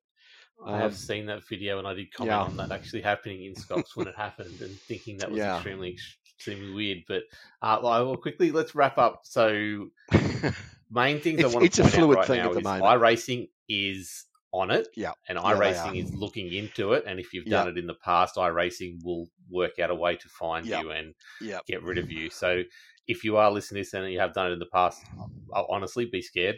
Um, secondly, if not, we'll, this we've got programs in the future. The, yeah, this doesn't yep. just doesn't affect the top five of a race or top three of a race. Like like I was saying before, this affects, you know, me and someone else. Yep. At the lower levels of a, of, a, of a very low series, me going, that guy seems way faster than me for some reason, or you know, someone in SCOPS getting into SCOPS and, and finishing twelfth or fifteenth or thirtieth that took a place for someone who was actually yep. spending the hours to get there. So yep. it doesn't just affect cool, yeah, you won, excellent by cheating, but it's, it it, it yep. helps make other people miss out on spots because of yeah. cheating yeah. as well, even low, yeah. lower down the field. Yeah, um, yeah, absolutely, absolutely. And I'm not, I'm not saying, please don't, don't. By agreeing with that, please don't think yeah, for all of you listeners out there that we're suddenly looking at, at, at pointing the finger at Madison Down. We're actually not. So, no, not at all. He, he won. No. I've had some very good talks with him and so forth, and, and yeah, I've seen, I've actually seen his telemetry, so I, I know that he's won the thing fair and square, yeah. which is still Look, nice to know. I think if you've if you've been in the forums, you've been on those those silly Facebook pages that have popped up just recently, you, you've probably got some idea. I know you even had some odds floating around that you were one yeah. of the people in there, which I, I thought was hilarious. Uh, it, it was, and and to whoever made the uh, the Law and Order video, that was, um, I mean, we, you could take it either way, but I actually thought both Brenton and I thought it was a little bit funny, so I thought, well, I'm gonna I'm gonna do a Horatio because I'd rather be a Horatio than a. That's that's my style of cheesiness, so I yep. even threw my own photo in there just for a bit of fun. Nice. So so that that's where we're at with that. Yep. Now, yep. there is obviously, you've mentioned a little bit about the bullying side of things. We've touched on that in yep. the past. Just don't be yep. stupid and, and treat people the way you respect. That's that's coming out of this. Not this, but this. Yep. That's coming out of last season no, as no. well. Yeah, absolutely. Um, and then... Look, that's pretty... Uh, obviously, you've got things in place where with telemetry and all that kind of stuff, we'll go forward, and iRacing will obviously get that. So I don't want to spend too much time on this, even though this is an absolutely huge story. Um, it is. It's still unfolding too, just quietly. Oh, look, I one hundred percent uh, understand that. So um, it'll yep. be very interesting couple of days. I just wanted to definitely get on top of it and get it out sure. there, um, yep. especially from your perspective. Now, let's get on to the lighter stuff. Well, not the lighter stuff, the actually more Fun exciting stuff. stuff. Yeah. You've just announced the Bathurst twelve Hour. Who's your big sponsor? Well, this is absolutely fantastic. And uh, Logitech have come on board, and we would love to thank Logitech publicly and, and, and um, for being the title sponsor. They... came to us very late in the piece last year and said, hey, we'd love to be a part of this. This looks like a fantastic event. The feedback that we got from it was phenomenal. And really, it was an event that we decided to put on because COVID had ruined the real Bathurst twelve Hour for twenty twenty-one. And there were many, many G T tragics and, and mountaineers who, who were just sitting there going, what are we going to do? And I yeah. thought, well, let's let's do this, and that's what we did. But and, and Logitech just said this was fantastic. After the race, the feedback we got was even better, and we got all this. You're going to do it again. You're going to do it again. And I, I was sort of thinking, no, this is a, it's it's a one-off. We just did it as a one-off. There should be a twelve-hour next year. But the response that I've got even towards the end of last year, saying, "Are you going to do it? Are you going to do it?" I thought, well, you know, I discussed it with the boys, and they're willing to give it a, another go again. So, yep, we are on for the twelve hour. It's on February sixth. And Logitech, we went to them and had a chat with them, and, and we had a talk with our other uh, sponsors, Smith and Sons, and we're very happy to say that they wanted to come back on board. But Logitech said, "Yep, we would love naming naming rights," and they have it. So it's the Logitech B twelve, um, and they have a prize package this year, which, when it was sent to me, and, and you know, I'm I'm I'm easy as long as we've got enough money to run the show, and away we go. That's fantastic, and that's yeah. what we'll get. Um, when they said, "Hey, we'd really like to be a part of this," because they're they're strategy is to say that we are not just we're not your first port of call when you join sim racing to buy a G nine twenty and and what have you. We have serious gaming hardware in in in headsets, in mice, in um keyboards and and various other items, and we really want to show that we are actually a, a serious player here. And they've stepped forward and said, so let's let's show people what we got. And they have come up with a prize pool which, when we release the dollar figures of it, I think a lot of people are going to have some very big round eyes. To my knowledge, inside a league, and, and let's let's talk outside of Supercars E-Series, but for a single race, we have, I, I don't know of anything, and I could be proved wrong, but I think the largest prize pool in Australian history for a single sim race. Um, when we... We will tip over, and Logitech are a very big part of this. Smith and Sons are part of it, and so is Sideways Photography that I haven't mentioned yet. We will tip over fifteen thousand dollars in the prize pool. That is ridiculous, um, and congratulations huge, on that. It? To be honest, um, I, I fell off the chair. I yeah, you it. Are obviously going to attract some extremely big names for that. Um, the fastest of the fastest in endurance racing will be definitely in for the Bathurst twelve Hour this year, and lonely old me, we're struggling to get in the field, but I think I've got a, a team that might just get there. But congratulations, that that honestly is huge news, so congratulations it, it, on that. It's absolutely massive, and, and I've got to thank Logitech again. They are just a wonderful company and so easy to, to, to work with. It really has been easy and a pleasure to deal with. It hasn't been difficult at all, which is really lovely to see.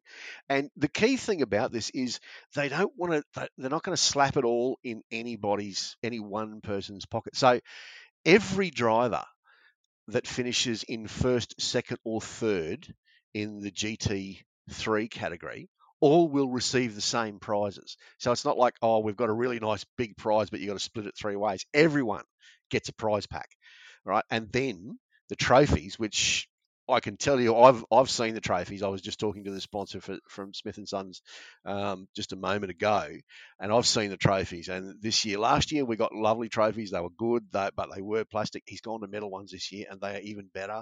And I'm looking at a list of them sitting there. So P one, P two, P three, we're estimating we've got, so let's say we've got three drivers in each, but we've allowed for four. So we've got at least nine sets of prize packs to go there, with tra- uh, including trophies, and then um, a high-res image of the car done up through Sideways um, uh, uh, Photography uh, through Rob Carmichael, which is another wonderful prize we're adding into the mix. But that's not all. That's just G T three. G T four has exactly the same prize pool, so it's been replicated again with the trophies and with the Logitech prize bundle. So yep. If you win G T four, you can walk away with the same prize pool as the winner of G T three. You might not be standing up on the podium taking the overall honours, but there's only fifteen cars being accepted into G T four, so you've got a much better set of odds as opposed to um, thirty-five going into G T three. So you've got That's a much better exactly chance right. odds-wise. And the prize pool is the same. Plus, we've got um, a, a small cash um, uh, prize for our pole position setters. So whoever sets G T four pole, there is a small cash prize for that. There is also a cash prize for our uh, shootout winner. So they are for individual drives. And then we'll have a drive of the day, which there'll be a small cash prize for as well. And that's how we can integrate our, our what's left of the um, the entry fee back into the actual event itself. Sweet. So talking about entry fee, give us, how do people get uh, hold and get into this uh, event? Okay, uh, it's on the Australian iRacing forums, the new forums. The post is yep. up there already. So all you need to do is go in, have a look at it, see where it is, have a look at how everyone else is doing it. The second post, the first post is to just tell you that it's on, this is what we're doing, how we're doing it, tells you all about the sponsors and so forth. The second post gives you how to register with all the basics of it, but you'll see in that second post that there uh, is a rule book, which is basically exactly the same rule book as it was last year, with the dates changed a little bit, but a few other little, just a tiny few little bits and pieces in it. It's going to cost you thirty-five dollars per car. Doesn't matter whether you've got three or four drivers. Uh, you choose your car, um, put your entry form in. I think we're probably going to have more entries than we will have grid slots, so we will have to run a pre-qualifying two pre-qualifying sessions yeah. before we go with to actual prize money. I, I, I, I think so. But the other thing is, is, as we've always said, is that if you don't get to race, if your car, you know, you, you, you finish fifty-first, we'll give you your entry fee back. Yeah. So we'll, we'll just send it back to you. So yeah, there's, you know, yeah, you're not going to be out of dollars. That's that's the, the key point of it. So that's it. Yeah. sixth of February, it's going to be huge. There's, it's all broadcast with SimSpeed as well. I haven't mentioned SimSpeed. I should do. Um, Jay Kennedy and the nah, boys do a fantastic job. Never heard of him. Never heard of him. Ack. No, they'll all be doing it um, as they did last year. So they'll do the first three hours, the last three hours, and we've got all the all the stuff that we did last year. So you'll be starting in the dark like you do in the real race, um, and and everyone's got to get round and get themselves gridded up, and then we'll move off. We'll do a couple of formation laps, let you warm the car up, give you a little bit of sighting stuff in the dark, and then we'll let you go for twelve hours and see how you see how you fare. And there's only one fast repair this year. So not Ooh. two, only one. Okay. So um, that's, that's you, you need to you got to look after yourself. If you're a G T three car, you got to look out for what you're doing when you pass those slower cars, and vice versa. If you're G T four, you need to be able to move yourself out the Don't road and, and, and be careful. Yep, definitely. So congratulations again on, on the prize pool. That is amazing, and good luck with it all. But let's move on to the other thing that's open for registration, which is V eight SCOPS, the new season. Yes. We've got the, yes. the schedules out. Obviously, yes. we talked about some changes with the live telemetry. That oh, sorry, the, the telemetry you're going to have to feed telemetry in. Telemetry you're going to have to supply, yep. yep. But tell us what else is changing and what, what's happening with SCOPS before we wrap this up. Well, look, probably one of the biggest things that's going to change is how we do the entries now. Um, The idea is is that we're doing it through a form, and that'll actually go through Discord, through the the um, the SCOPS channel, and rather than doing it through the forums where we manually had to drag everything across and Jay was doing backwards and forwards, we've got some brains that are much smarter than me and, and, and Jay combined, I, I would suggest, to be honest. But the whole idea is the format is that you can fill out the forms, very simple Google documents. They all go into spreadsheets, so as you fill stuff out, it goes Uh, into a multitude of different areas, and so data can be extrapolated much quicker and much easier for the administration team. So we've got that happening. Now we know that from the the we know that we're going to have to look into telemetry, which, you know, again, I hate that we have to do, but cheats out there have done it. So yeah, it is what it is. Um, yep. But we'll, we're going to be looking at, at a couple of different circuits this year if we can get them to. Um, if we can get them to come to fruition on, on iRacing, as it were, because we know they've been announced. We know that um, Sandown and Winton are tracks that should be coming, so we've put them in towards the end of the year. Yes. Um, Red Bull Ring is a new circuit. We haven't, oh, SCOPS hasn't been to Red Bull Ring. I know we've all run it and that sort of stuff, but it came out before we were able to put it into the, the calendar last year. But we've still got our favourites with Bathurst and, and Imola and Phillip Island. So we've got all those in the Enduros, and the Sebring is one of those circuits that is just always produces a great race. Even though, ground, did you say? Oh, yeah. Oh, yeah. Everyone hates driving it, but it's the best racing. So that's good. Road Atlanta is the same. Mossport's the same. Interlagos is the same.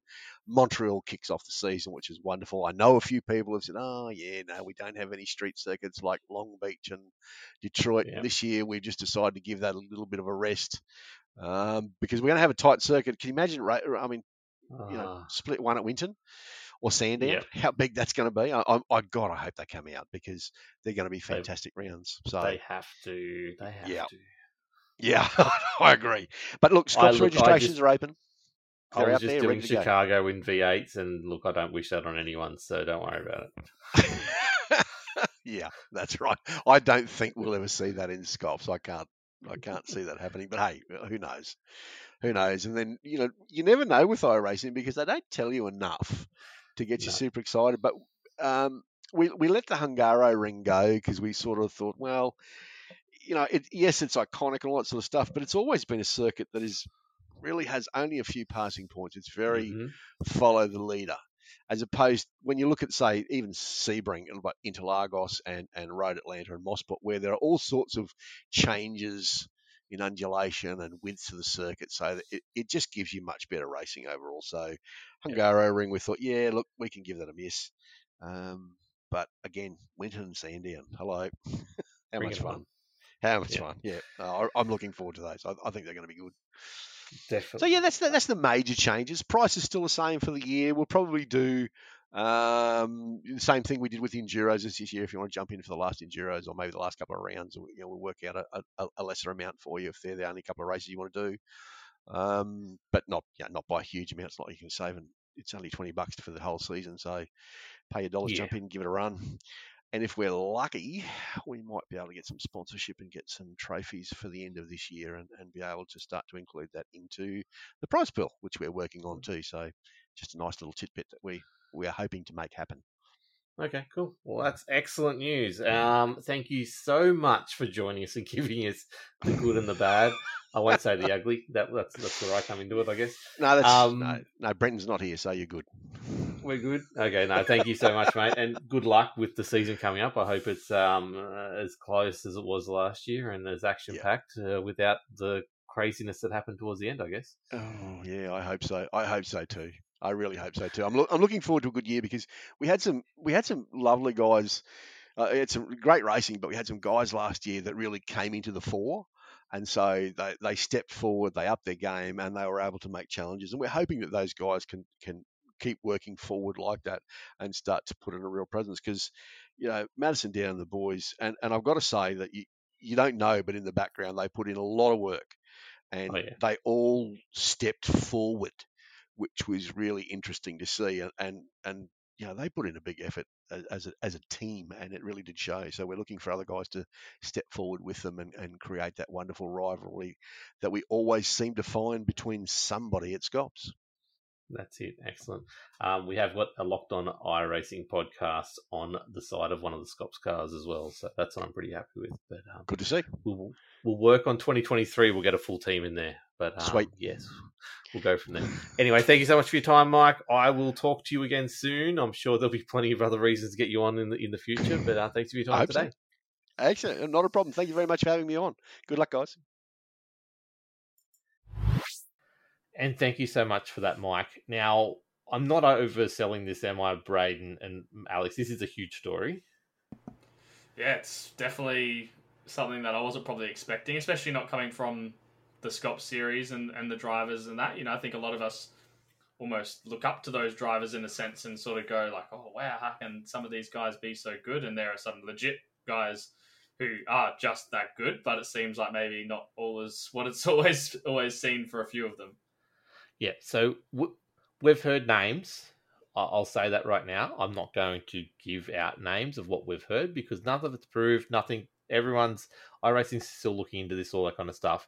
Uh, it's not our place to, to, to go and, and talk about these things. But the actual matter itself, now we've had a huge discussion in our little chat uh, about not, not the, the pros and cons of it, just, you know, how it comes about and all that kind of stuff. But McKellar, I, I know it's just a, it's a it's a bad thing to do. But what was your first reactions when you when you heard about this whole cheating scandal? Oh, I'm sad to say I'm not entire. I wasn't entirely surprised. So you, you look, you know, we, we have the, the debate around game versus sim and all the rest of it. It's a piece of software, uh, and, and in all esports and games and, and all the rest of it, nothing is invulnerable. Um, oh, my uncle, uh, when I was a kid, the one piece of salient advice that he gave me that has stuck with me through all these years, a lock only stops an honest person. Okay. Yeah. So you build this and it, the ninety-nine point X number of people are just going to live by it and play within the rules. But the, the dishonest person will always seek whatever they can to get a competitive advantage.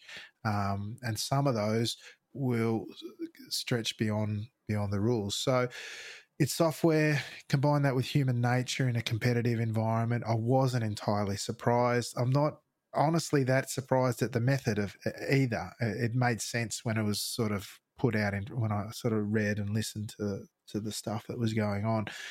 Um, I was. I'm just sad to say I wasn't that surprised. Um, uh, I'm pleased to see that it's it's getting on. You know, people are getting on top of it. At iRacing, you've got the the tools that they need to do that. Um, I'm actually more surprised that people weren't looking at this already uh, as a thing. Um, to be honest with you, just knowing those two things, that it's software and, and human nature. Um, but yeah, I'm still saddened by it, um, and.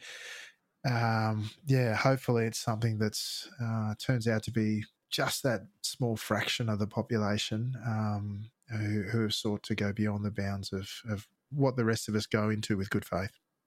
Yeah, I, I think already you've seen you've seen the reaction flow through to um, many streams or many many other series where, hey, that person's super quick. Are you using macros? Um, already being said, I know Braid did it to. Um, might see this tonight before he jumped in. It's a bit of a joke, but it is something that's sort of already sneaking in, and you're always you're sort of thinking, how is that guy so fast? But look, uh, you've just got to take it at face value. We, you know, iRacing's working on it. They will have a, they will. It, this is serious. Like, this is big money around the world, and I know Porsche had a similar scandal probably about twelve months ago, a bit over twelve months ago. In in their series, they ended up having to cancel races because um, people were found doing things that they shouldn't be doing. Um, so, it, yeah, look, it doesn't surprise me. It just surprises me the level of um, where it's at and how much, I guess, the back... How, how much people were trying to defend it on social media. Like, there was people that would, like, came out until Braden showed a, a post of the actual iRacing people saying that this is frowned upon, or not frowned upon, this is against the terms of service kind of thing. Uh, yes, you can use macros, but not in this method. That people actually went, oh, okay, so it is actually a bad thing. I'm like, no, it's a bad thing from the start. Don't try and get around it any other way. Um, I, I guess we've talked about it at length, but Braden, is there any other things you want to talk about as far as, as far as that goes, or not? Nah, not not really. I think Mike covered it covered it pretty well, and you know the rest of the information's out there for people to sort of make their own judgments judgments by. I suppose one thing I kind of thought of, and I guess Alex kind of just kind of explained it as well, is just like, in a sense, it's like, oh, for people to go to those sort of links to do stuff, I guess sim racing means a lot to a lot of people, and that's a good thing in a, in a sense. You know, if you want to try and put a positive spin on it, at least there's people that care enough to go to that length. Um, it goes to show that this means a lot to a lot of people, and it's not just not just a joke and ha ha have a laugh kind of thing. You know, sim racing's is a serious deal, and you know, people really, really do want to win. So, you know, there's a lot of people that care a lot about it, and that, that's good for the future of sim racing in general. Hopefully they are able to do it all fairly.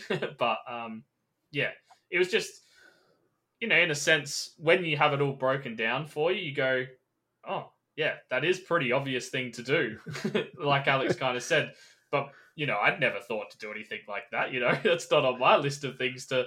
I'm worrying about trying to get around one corner, let alone trying to program something to help me get around the other ten. But, you know, when you have it broken down to you, you do kind of go, oh, well, that's obvious. But, you know, it also is kind of genius as well. So, yeah, it's not, not great, and hopefully we can clean it up and, you know, iRacing do whatever iRacing need to do to, to make sure. But I guess this is one of the reasons why iRacing do hold a lot of their telemetry and stuff data close and keep it away from people because of these things. I know there's a conversation on the forums for a few months back about base shakers and people wanting to get more information to be able to use base shakers more effectively on their rigs. Um, but iRacing don't want to give out that tire data because that can be easily manipulated into a traction control program for cars that don't have traction control and things like that. So, yeah. Yeah. Anyway, we'll we'll see. There's a lot more to come out of this, and we'll obviously cover it when it does. But um, yeah, let's move on to the, the Bathurst twelve Hour quickly. Huge prize pool. Logitech coming on board is is a massive thing. Um, biggest single race in in uh, as far as cash prize in um in history, or Australian history. They're talking about um, Mike.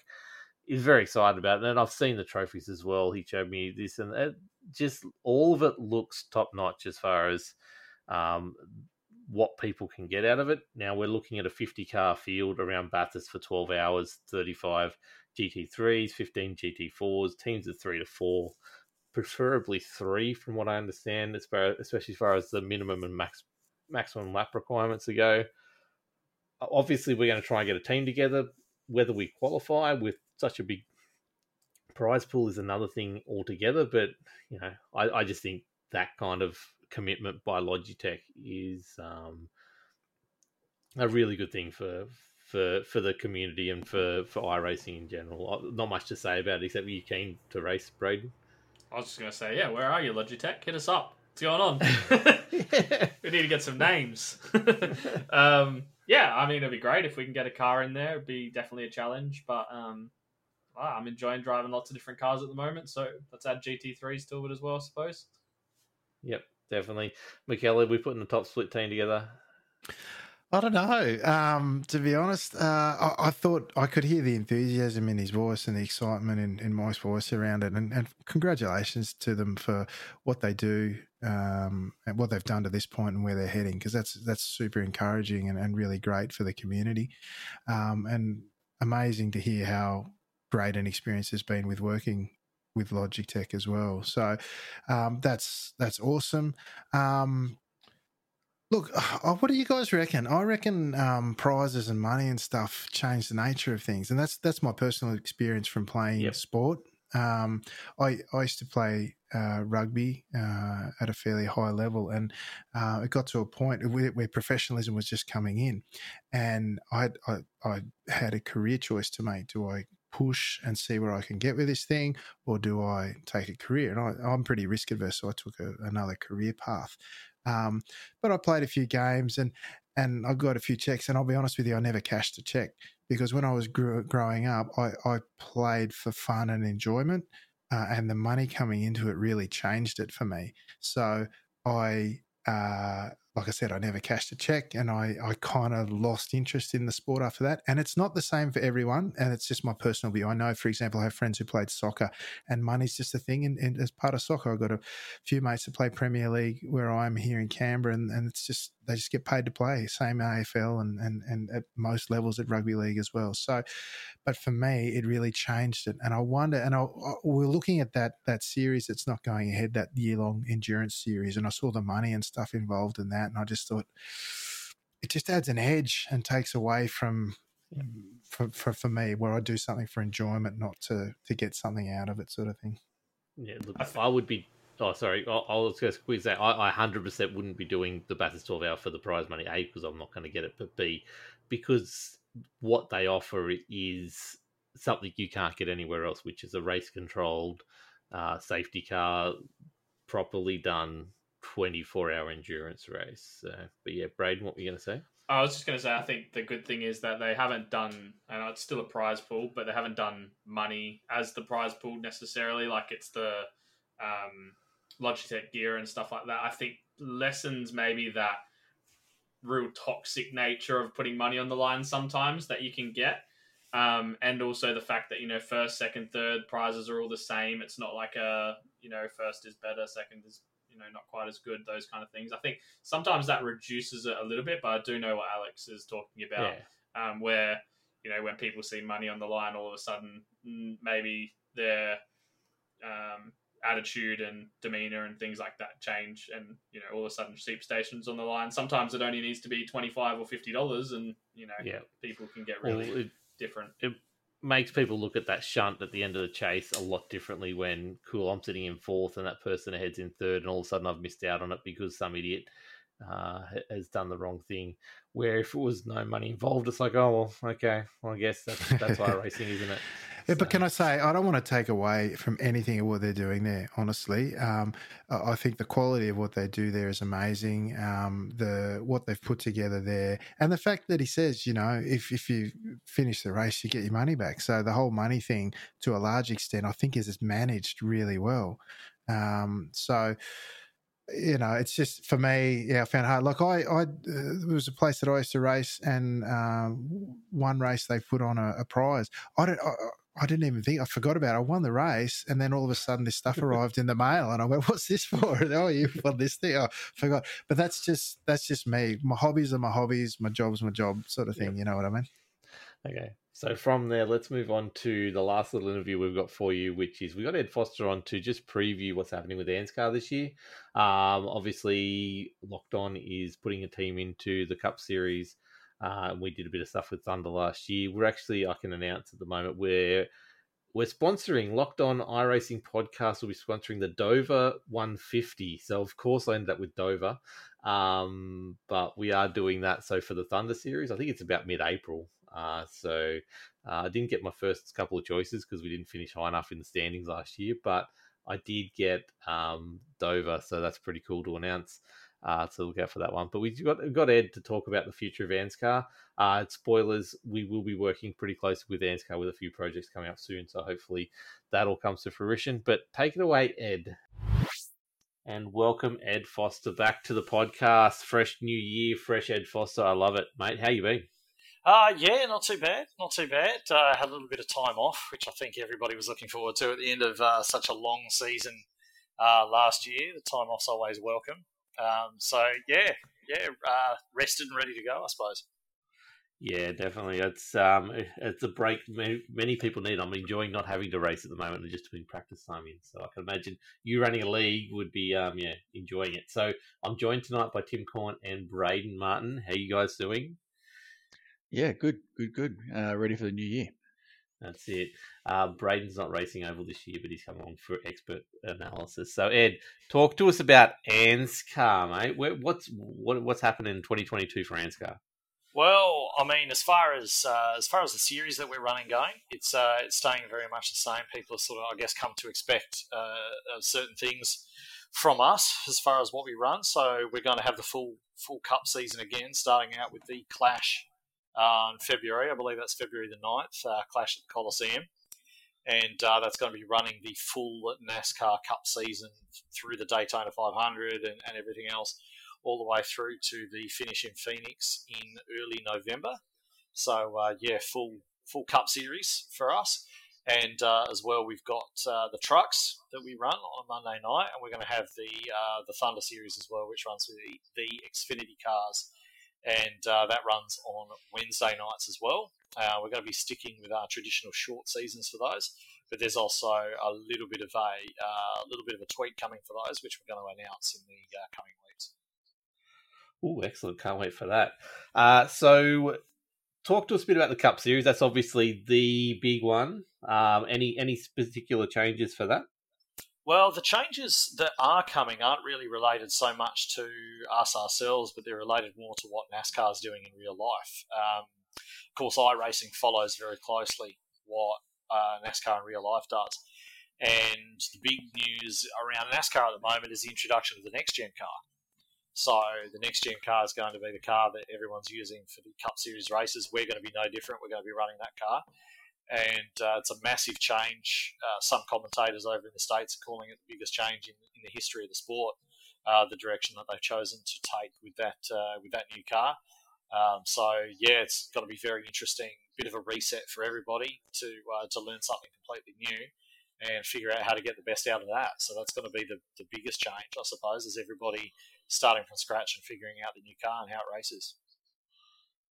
Sounds good. So is there a spot for the old Cup car in, in ANSCAR anymore, or are we still doing Xfinity for Thunder? What's the deal with that one? Um, so, yeah, the Xfinity car is still being used for Thunder, so that car's not changing. The truck isn't really changing that much. Um, so the old Gen six car has been retired, and we're going to be pushing forward with the Gen seven. Sweet. So let, let's quickly finish up on the Cup. Uh, you mentioned the ninth of February. If people want to get into that, what do they got to do to, to get into the Cup Series on the February the ninth? Yeah, certainly. So the first thing to do is to look up the ANSCAR League on iRacing. So that'll have uh, the league info page there. It's got the, the Discord there, which you can uh, which you need to need to jump into as well. And that there's just some application instructions in there. It's very very easy. All they've got to do is uh, check the list of numbers, pick one that's free, let us know what that is when they apply, and uh, and they're in. Sweet. Uh, and you'll be dropping all that info on your Facebook page? Yeah, certainly will. Yeah, so we've got uh, we've got the season launch probably coming up in a week or so, uh, maybe two weeks away, depending on when we get everything together. And uh, there'll be, uh, I guess, a big announcement there, which will detail absolutely everything, and you know, all our calendars and everything will be released at that point. Um, but yeah, in terms of the actual format and everything, it's it's going to be fairly close to um, what everyone's become familiar with over the last uh, year and year or so. Yeah, for I those, sorry to interrupt. For those looking to run the cup this year, is there any special requirements, licenses, or things like that? Yeah, well, you need to be a uh, B license and above um, to do the cup. Um, so that'd be, if it's an oval track, it's a B B oval. Um, if it's a road course, it's going to be a B B class of the road course. Uh, the Thunder Series is going to be a C class minimum, and the Truck Series is going to be a D class minimum. So, um, so long as you make sure that you're above those, um, that just just by, mainly to make sure that people have done a bit of oval racing before before they jump in, and uh, sort of understand what it's all about. So um, yeah, from that point, after they've uh, they've got those licenses, then yeah, they're absolutely clear to come in. Uh, is there any dirt oval races this season? I haven't even looked at that.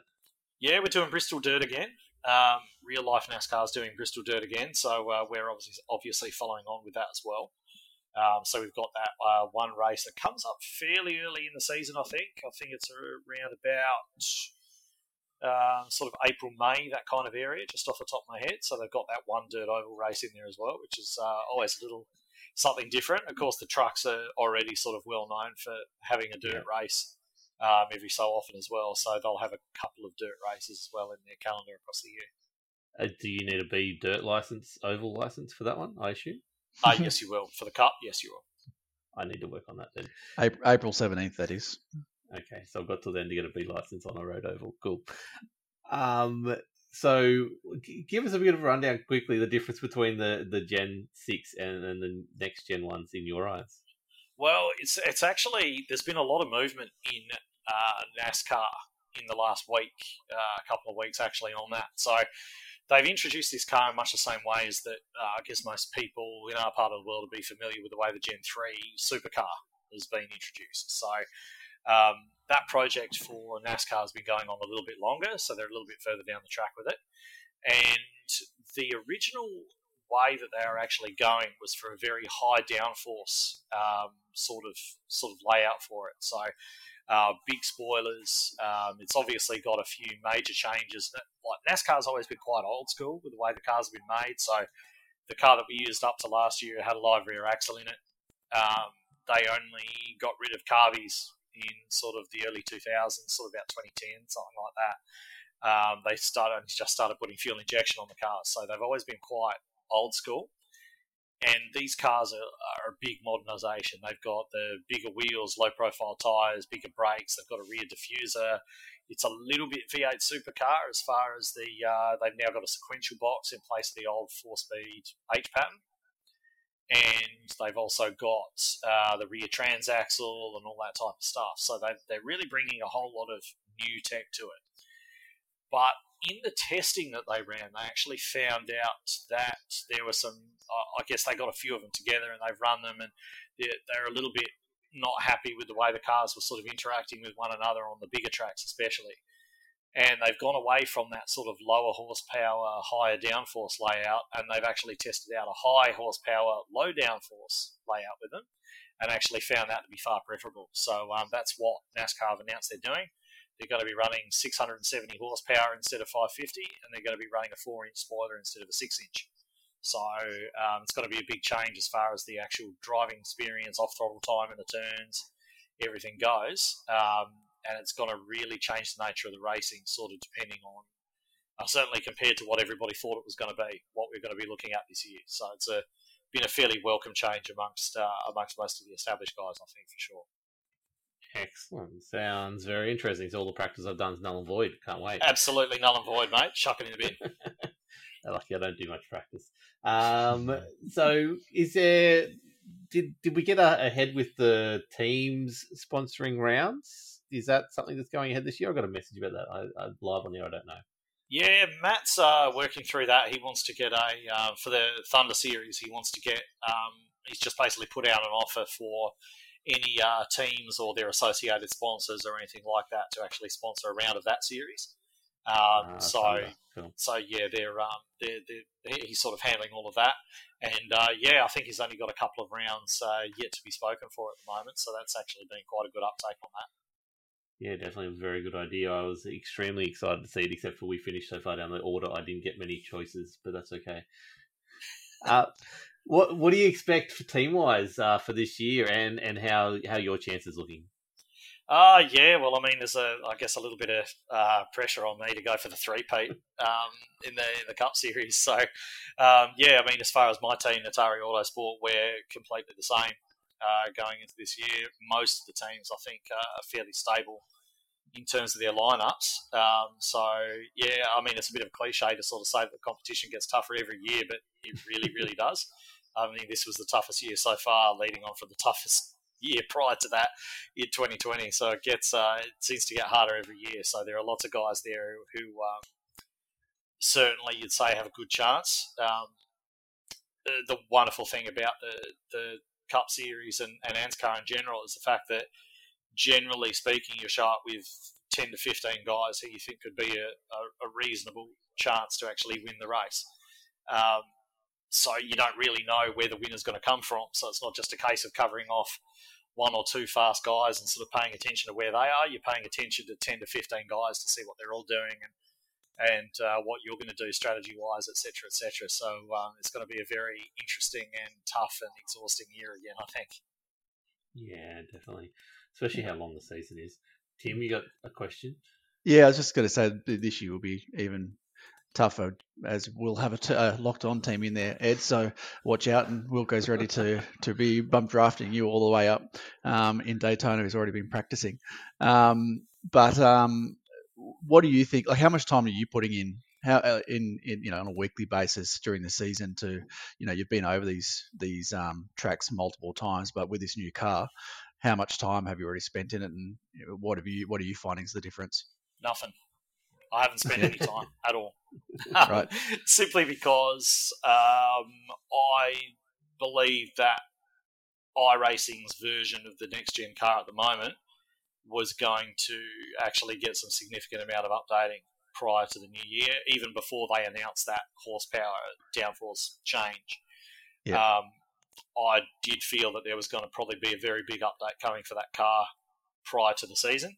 So I didn't bother putting too much effort into practicing with that car at all. Um, over the off-season, I've enjoyed the time away, to be perfectly honest. And uh, once we actually get a bit of an idea and iRacing release that, that update sort of close to the season, then we'll start looking at it um, because I think that any practice that I was I could have done leading up to it would probably end up getting thrown in the bin. So... Um, I've just enjoyed the time off. Nice. Yeah, good. Got a lot of time off. Now, I've got one last question. Um, who's your pick besides yourself? Oh, that's going to be... Uh... Go on, name names. Let's go. Okay, we'll look, go. If, we'll if go. I... If uh, if I had to... Uh, if I was a betting man and I wasn't allowed to pick myself, obviously, I would say that either Andrew Dyson or Hamish Gallagher are going to be the two to watch this year. That's okay, my no those are my thoughts. Target them, Tim. Okay, well we're on. Target them. Um, Braden, you got any any final thoughts there? Any final questions? No, just more if anyone's like on the on the fence about jumping in any of the series, definitely give it a go. I did a couple of races last year just for something different, and they were thoroughly enjoyable, and the racing was was good fun. So if you're on the fence, definitely um reach out to ANSCAR and have a crack. Are you doing any pre-quali, Abby, for ANSCAR, if there um, is the numbers? It, so for normally you would just jump into to the race. So for the trucks or the uh, Thunder Series, you just jump in when the server opens, and it's all very easy. For the Cup, um, it's a little bit different. We run a practice and qualifying server prior, and then uh, there are a certain number of drivers that are actually locked in based on based on results. And then there are also a certain number of positions that are also open for people to qualify into. Um, so people will go out, they'll run that qualifying session in that server, and then that server will close. I'll sort out the grid, who's made the cut, who hasn't, and then we'll run a race from that separate server in the uh, for the Cup Series. So that's the way that the, the week-to-week races run.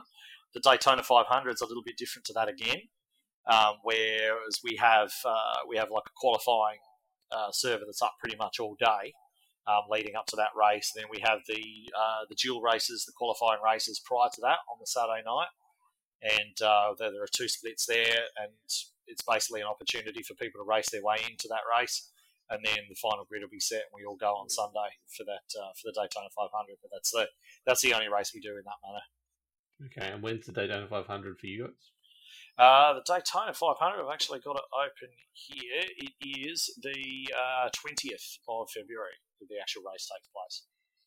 Excellent. I think I, that was the date I picked, or somewhere close to that. So, uh, so a couple rounds into the season. Cool. Any final questions, Tim, before we let him go? Um, no, no. Look, I'd probably reiterate what Braden said before. Um, I um, I jumped in um, ANSCAR last last season, you know, towards the end, but the, all the guys are, are, are great guys to um, race with, and, and there's a lot of respect on the track. But um, you know, it's very different racing to road, and obviously there's always um. jokes made around, you know, turning left, but the racing is close. It, it's there's a fair bit involved with it, and uh, what I do love about ANSCAR, but obviously oval racing is, for me, there's a hell of a lot more strategy in it, which I think is enjoyable um, compared to road racing. So, um, yeah, if anyone's thinking about it, or you know, put their dip their t- toes in the water before, definitely, you know, jump into it. Definitely do that, and check out the ANSCAR Facebook page and every other place you can find their stuff for all the big announcements over the coming weeks before the season launches in just under a month's time now. Thank you so much time for, for your time, Ed, and uh, look forward to you going back to work in next week. Good luck with that. Yeah, yeah, thanks a lot. Looking forward to it. And uh, just for everyone out there as well, we've actually just launched a uh, website as well. We're just putting the finishing touches on that, so that's going to be anscar dot com. Um, so you'll be able to find just about everything there. It's still in sort of early stages at the moment, but we're working on that, building on that all the time. And uh, hopefully by the time the season starts, it's all, you know, got quite a lot of content on there for people to uh, check out as well. So uh, give that one a look. Yep, definitely do. Thanks for your time, Ed. We'll talk to you later. Bye. Thank you. Thanks for that, Ed. Uh, just quickly before I get these two thoughts, there, there won't be much to say on this, but we have got a, a couple other series um organizers lined up for the next couple of weeks, so you'll be hearing from a few of them over the next couple of weeks on on what they've got lined up for the year as well, so look forward to that. But uh, Braden, you were in the interview, so there's not really much to say. Oh, sorry, um, but... I was just about to sneeze. um That's okay. No, I was just going to say, you know, one thing with ANSCAR, I really enjoyed the couple of rounds I did last last week last year. I think I sort of mentioned that in the interview, but Um, if I don't do skippies on Thursday, it's one thing I'll definitely be looking forward to tuning into is watching you and Tim go around um, in the ANSCAR series, because I really enjoyed watching your streams from the Thunder series last year. It was really enjoyable. So, yeah. Yeah. Oh, cool. And McKellar, obviously not much else to add except for you're going to give up skippies and watch my streams as well. Mate, I did watch a lot of your streams last time. I enjoyed them. But um, all I can say is no one does uh, oval racing down under than better than ANSCAR. Honestly, they put on a great... They do a great thing. Yep, definitely. Keep an eye out for that and where you'll be able to find that fairly soon. Hopefully we'll get some news on that in the future. Uh, let's move into the results section of the podcast. Remember, lockedonlads.com slash Discord is the place to get into our Discord and have a chat about all kinds of cool stuff. Uh, we do chat a lot of stuff team-wise in the background, but we've definitely got the Rub and is Racing, Rub and Sun is Racing channel, which all the racing stuff happens. We've got a basketball channel. We've got a not basketball channel. Uh, we've also got our A F K channel and a, and a few other meat places that you can show off your meat if you're into that kind of stuff as well. So uh, check in there. But let's get into these results. Uh, we don't have a huge amount to cover this week. Obviously, we've got uh, S N L results, though. Round one of the season, one million five hundred and something or other, with a massive strength of field. Take it away, Alex McKellar. Thank you. Yeah, season twenty-six kicked off at Belle Isle. Um... Yeah, look, great to see some familiar names in there, and, and they really put on a great show. So qualifying kicked off as qualifying has done uh, a little bit in the past couple of seasons now. Naoya Nagai, Nagai son dropped it on pole by uh, nearly two and a half tenths ahead of Christian Perez. Now, uh, I know Christian's been trying to figure out how Nagai gets it done, and I've watched some of Nagai's laps in quali. He's not doing anything special that I can tell, but he's won that pace is just remarkable. Like his first lap uh, was as good as Christian's second lap. So uh, he's doing something and he's doing it very well. Uh, anyway, Nagai and Perez on the front row, followed by Team Torpedoes, Jones, and, and Vasco Swarovski made a triumphant return, or to quali at least, starting in P four, uh, leading the A N Z charge this season. Big shout out to Vasco. The weeks in the weeks that we were off, there was a forty-nine hundred strength of field. He got a podium finish uh, last week. So, um, you know, he's going great guns, and he's a great guy as well. So he started on... Um, Uh, on the second row in P four, returning champion uh, Julian O'Fray started out at P six. Uh, the other A N Z uh, drivers in the field, Sam Devantia, the Cowboy, was back. Hadn't seen him since that momentous race and the unfortunate outcome at uh, Laguna Seca last season. But he put in the yards and he was back in. Only managed to qualify tenth, which surprised me, if I'm honest, because he had good pace towards the end of the week. Uh, Russell Clark, Team Milo Bossman, was in there. He qualified fifteenth. Wow. And Mitch- Yeah, I know, right? And uh, and Mitchell Nichols, the other A N Z driver in the field, didn't manage to put in a time all the way back in twentieth. Uh, started last, full grid for the night, which was great. So the race kicked off. There were a few key moments early on. Um, realistically, uh, the the big moment in the race, because we did see the likes of Daniel Otuga, who's an incredibly quick Scandinavian driver. He quali- he didn't set a time either and was starting way at the back. Uh, we saw uh, Takumi Yamato come back from F threes this season, uh, and uh, who else? Fraser Smith was the name to watch for me this season. He's he's made a commitment to come back. Very fast U K driver. Uh, and he was back in there as well. Unfortunately, though, a number of those drivers were caught up caught up in early incidents. So uh, Sam Devantia, the Cowboy, uh, unfortunately uh, outbraked himself into turn two uh, early in the race, and that took out a number of folks. He just locked it up, and, and a few were caught up in that to somewhat a comical degree when you look at some of the replays going on. But Fraser Smith and Russell Clark were both caught up in that. Uh, surprisingly, Daniel Otuga, who started sixteenth, managed to pick his way through and, and drove remarkably to finish where he did in the end.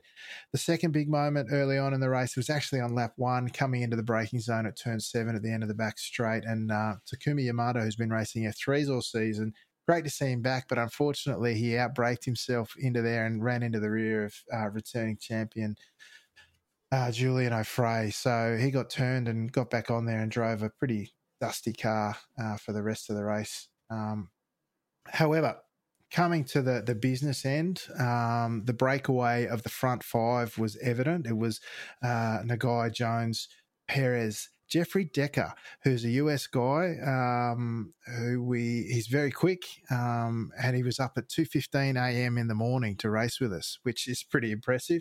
Uh, and Swarovski, they were battling it out. There was a pack of five, and then... Um, Vasco had had trouble out of turn six onto the back straight all week, uh, in his own words, and um, Decker was able to slip by, but by then the likes of Nagai, Jones and Perez were away. Um, Perez took the lead early on at turn three on lap one and was really in control of the race. Nagai did have a, a, a look here and there, Uh, particularly in the latter stages of the race. And meanwhile, Jones was sitting on the back there really searching for an opportunity in the last couple of laps. That opportunity did present itself. Perez on the last lap chose to go to the outside um, in his defense of the lead into the heavy braking zone and turn three, which is the primary passing opportunity on the track. He went to, in difference to every other lap where they'd sort of gone side by side from there, he defended going around the outside. He went to cross over and do the over-under, and that caught out Jones behind him, who was also looking to sort of take advantage of what came up, and they they came together. Uh, unfortunately, that took Perez out. Jones redressed, but uh, Perez didn't have much left after that.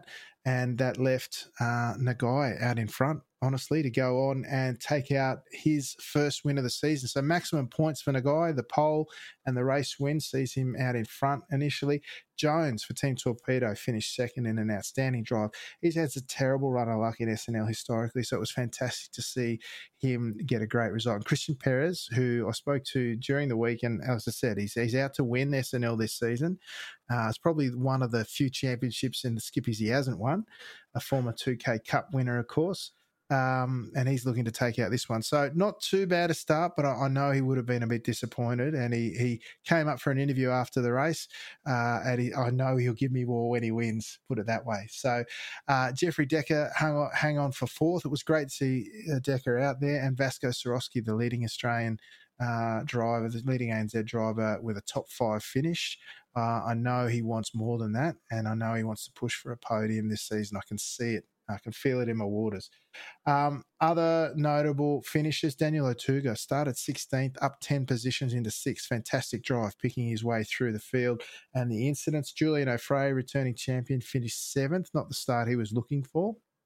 Um, the A N Z drivers in the field that remained were Mitchell Nichols, started twentieth. Um, he finished ninth inside the points, which is a great drive. Uh, Sam Devant here, after the earlier coming unstuck, finished just outside the points in thirteenth. Hopefully you do see Sam back. He's, he's a really good up-and-coming driver uh, with some good pace in the skip. So just hope he, we see him back, that doesn't put him off. Uh, and, of course, Russell Clark. Uh, after driving without front and rear wings for most of the race, I think, uh, he's all the way down in seventeenth. Quickly diving to the second split, which is where our, some of our regulars appeared. Ryan Portelli, the A N Z driver, who's become somewhat of a regular on a Sunday night, he's taken out the second split. Jeremy Bush, well known to us here, of course, he's got a podium in third. Nathan Verney, similarly, uh, in fourth. And Paul Wilson, another S N L regular, in fifth. Just scanning over the name. Ken Hyams, great to see the great man back. He finished in the points in eleventh. Uh, Jason Willman in seventeenth. And good old Mark Jeffrey back for another season, uh, unfortunately down in nineteenth. If we turn to the standings overall after one round, now in a guy, of course, maximum points sitting in first. Anthony Jones in second. Christian Perez in third. Uh, the A N Z drivers in the top twenty at the moment. Swarovski Uh, in fifth, Ryan Portelli in seventh, Mitchell Nichols in eleventh, Jeremy Bush starts the season in twelfth, Nathan Verney in fourteenth, Paul Wilson in sixteenth, and I think that about covers it. Gents, it was a great night out, uh, really good uh, race to start the season. Looking forward to uh, the weeks to come. Red Bull Ring this week, that'll be great, great viewing. Ooh, can't wait. Red Bull Ring is a very exciting track, and I need to start driving up the V eight because that's my first race of the season uh, there too. So uh, looking forward to, to more stuff. Sounds like a really, really good start to the season, and great to hear Perez is wanting to uh, take it a serious look at it this year. So can't wait for that. So we'll move from there on to Aussie Car T C R, which we frantically, while you were doing that, trying to get access to the spreadsheet so we could give you the full list of the results. Uh, I don't have access. I've got to request access. But Braden, take it away. What happened in the Pro-Am section of Aussie Car Turbo, Turbo Touring Cars? Is that what the series is actually called? I keep calling them T C R. That's the one, yeah, Turbo Touring Cars. Uh, so um, we'll go through it pretty quick. Obviously, we had a bit of a talk about our race. So uh, race one in the Pro-Am saw Parry Anastakis take the win from his teammate Cameron Stub- Stubber. Max Donnelly, uh, P three, getting the last podium spot and up fifteen places, which was pretty impressive. Theo Taylor, Jeremy Bush, Greg Holmes, Neil McKenzie, Brody Shepherd, Moz Moroz, and James Blavins rounded out your top ten. Your big movers were Callum Heinrich, up fifteen places, and Max Donnelly, up fifteen places, with Craig Kermond up twelve and Brody Cook up ten spots. Uh, race two obviously saw the top ten inverted for that race. Um, and was saw... that Brody Cook, Milo Brody Cook? I didn't even realise he was racing. There you go, well done. He didn't have a Milo livery on, I'm pretty sure. I think he had the no, no, he didn't. One. Yeah, yeah, he's definitely racing my car too, to be honest. yeah. um, race two saw James Blavins take the win after starting on pole with the reverse top ten from Theo Taylor. And Jeremy Bush locked on Black Sheep Racing's very own, taking the final podium spot from Max Donnelly, Lachlan Lawler, uh, Moz Moroz, David Leslie, Brody Cook, Neil McKenzie, and Parry Annis. No, Greg Holmes, rather, rounding out your top ten. Your big movers, Lachlan Lawler up twenty-three spots, uh, Joshua Barry up fifteen, Dale Jeffries up thirteen, and... Oh, sorry, Anthony Connors up thirteen and Dale Jeffries up eleven. So really good job there.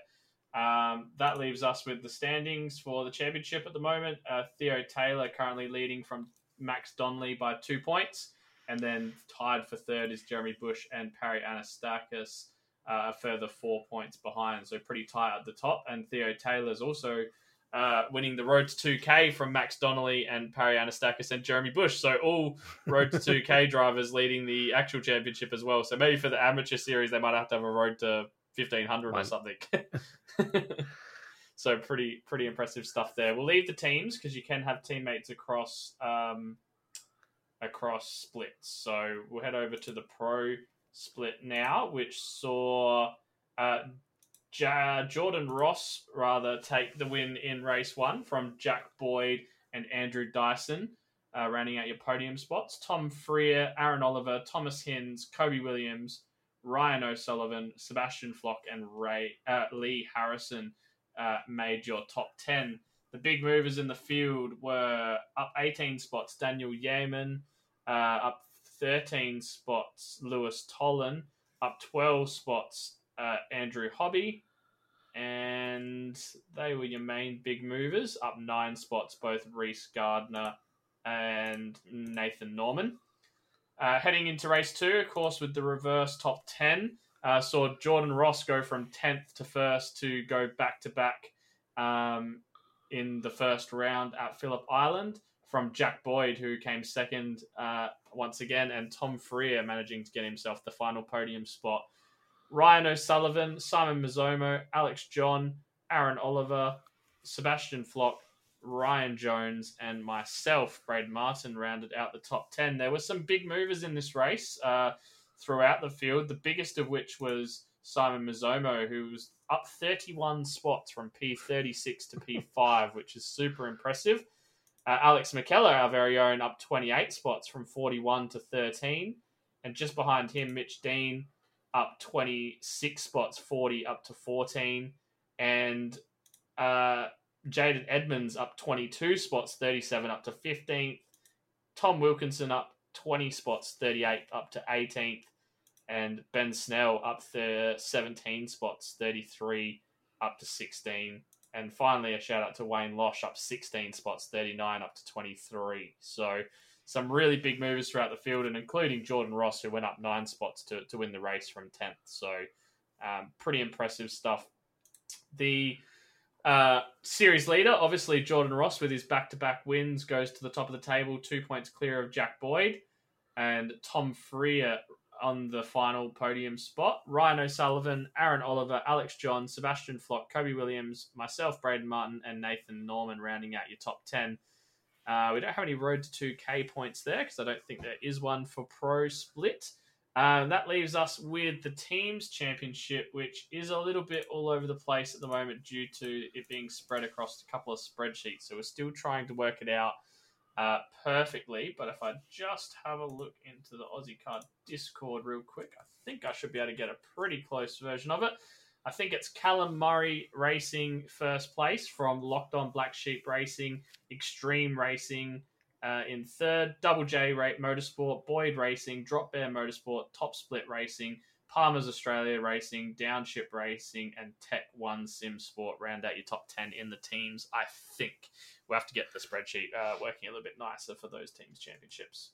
Yeah, definitely. So, uh, obviously, Locked On sitting in there in second is a really good effort. Well done to Jeremy and Leon. Um, I know they're super proud of that, and they want the series to be over right now so they can move on.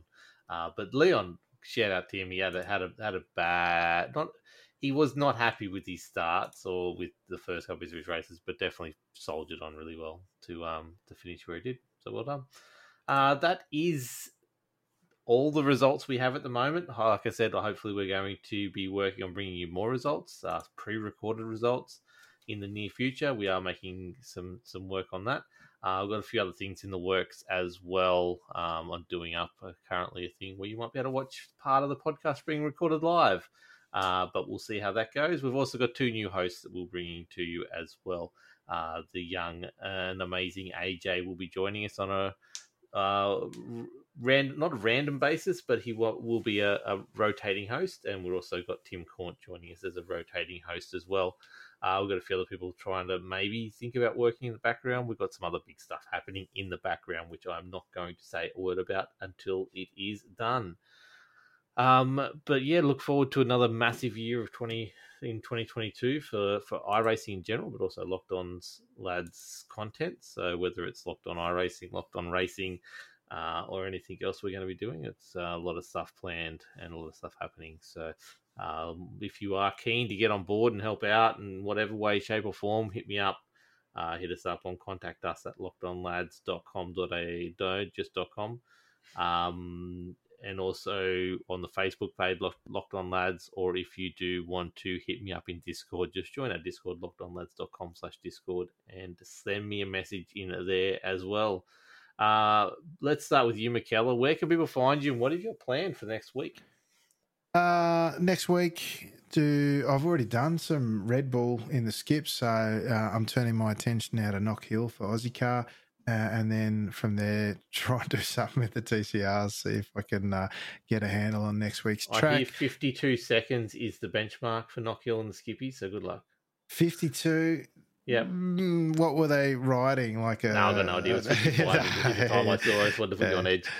No, no, no. fifty, I, I'm in the fifty-fives. Russell reckons he's done a fifty-four point nine, but it, I mean, track track conditions, who, who knows what's going on there? It'll be fun, though. It's an interesting track.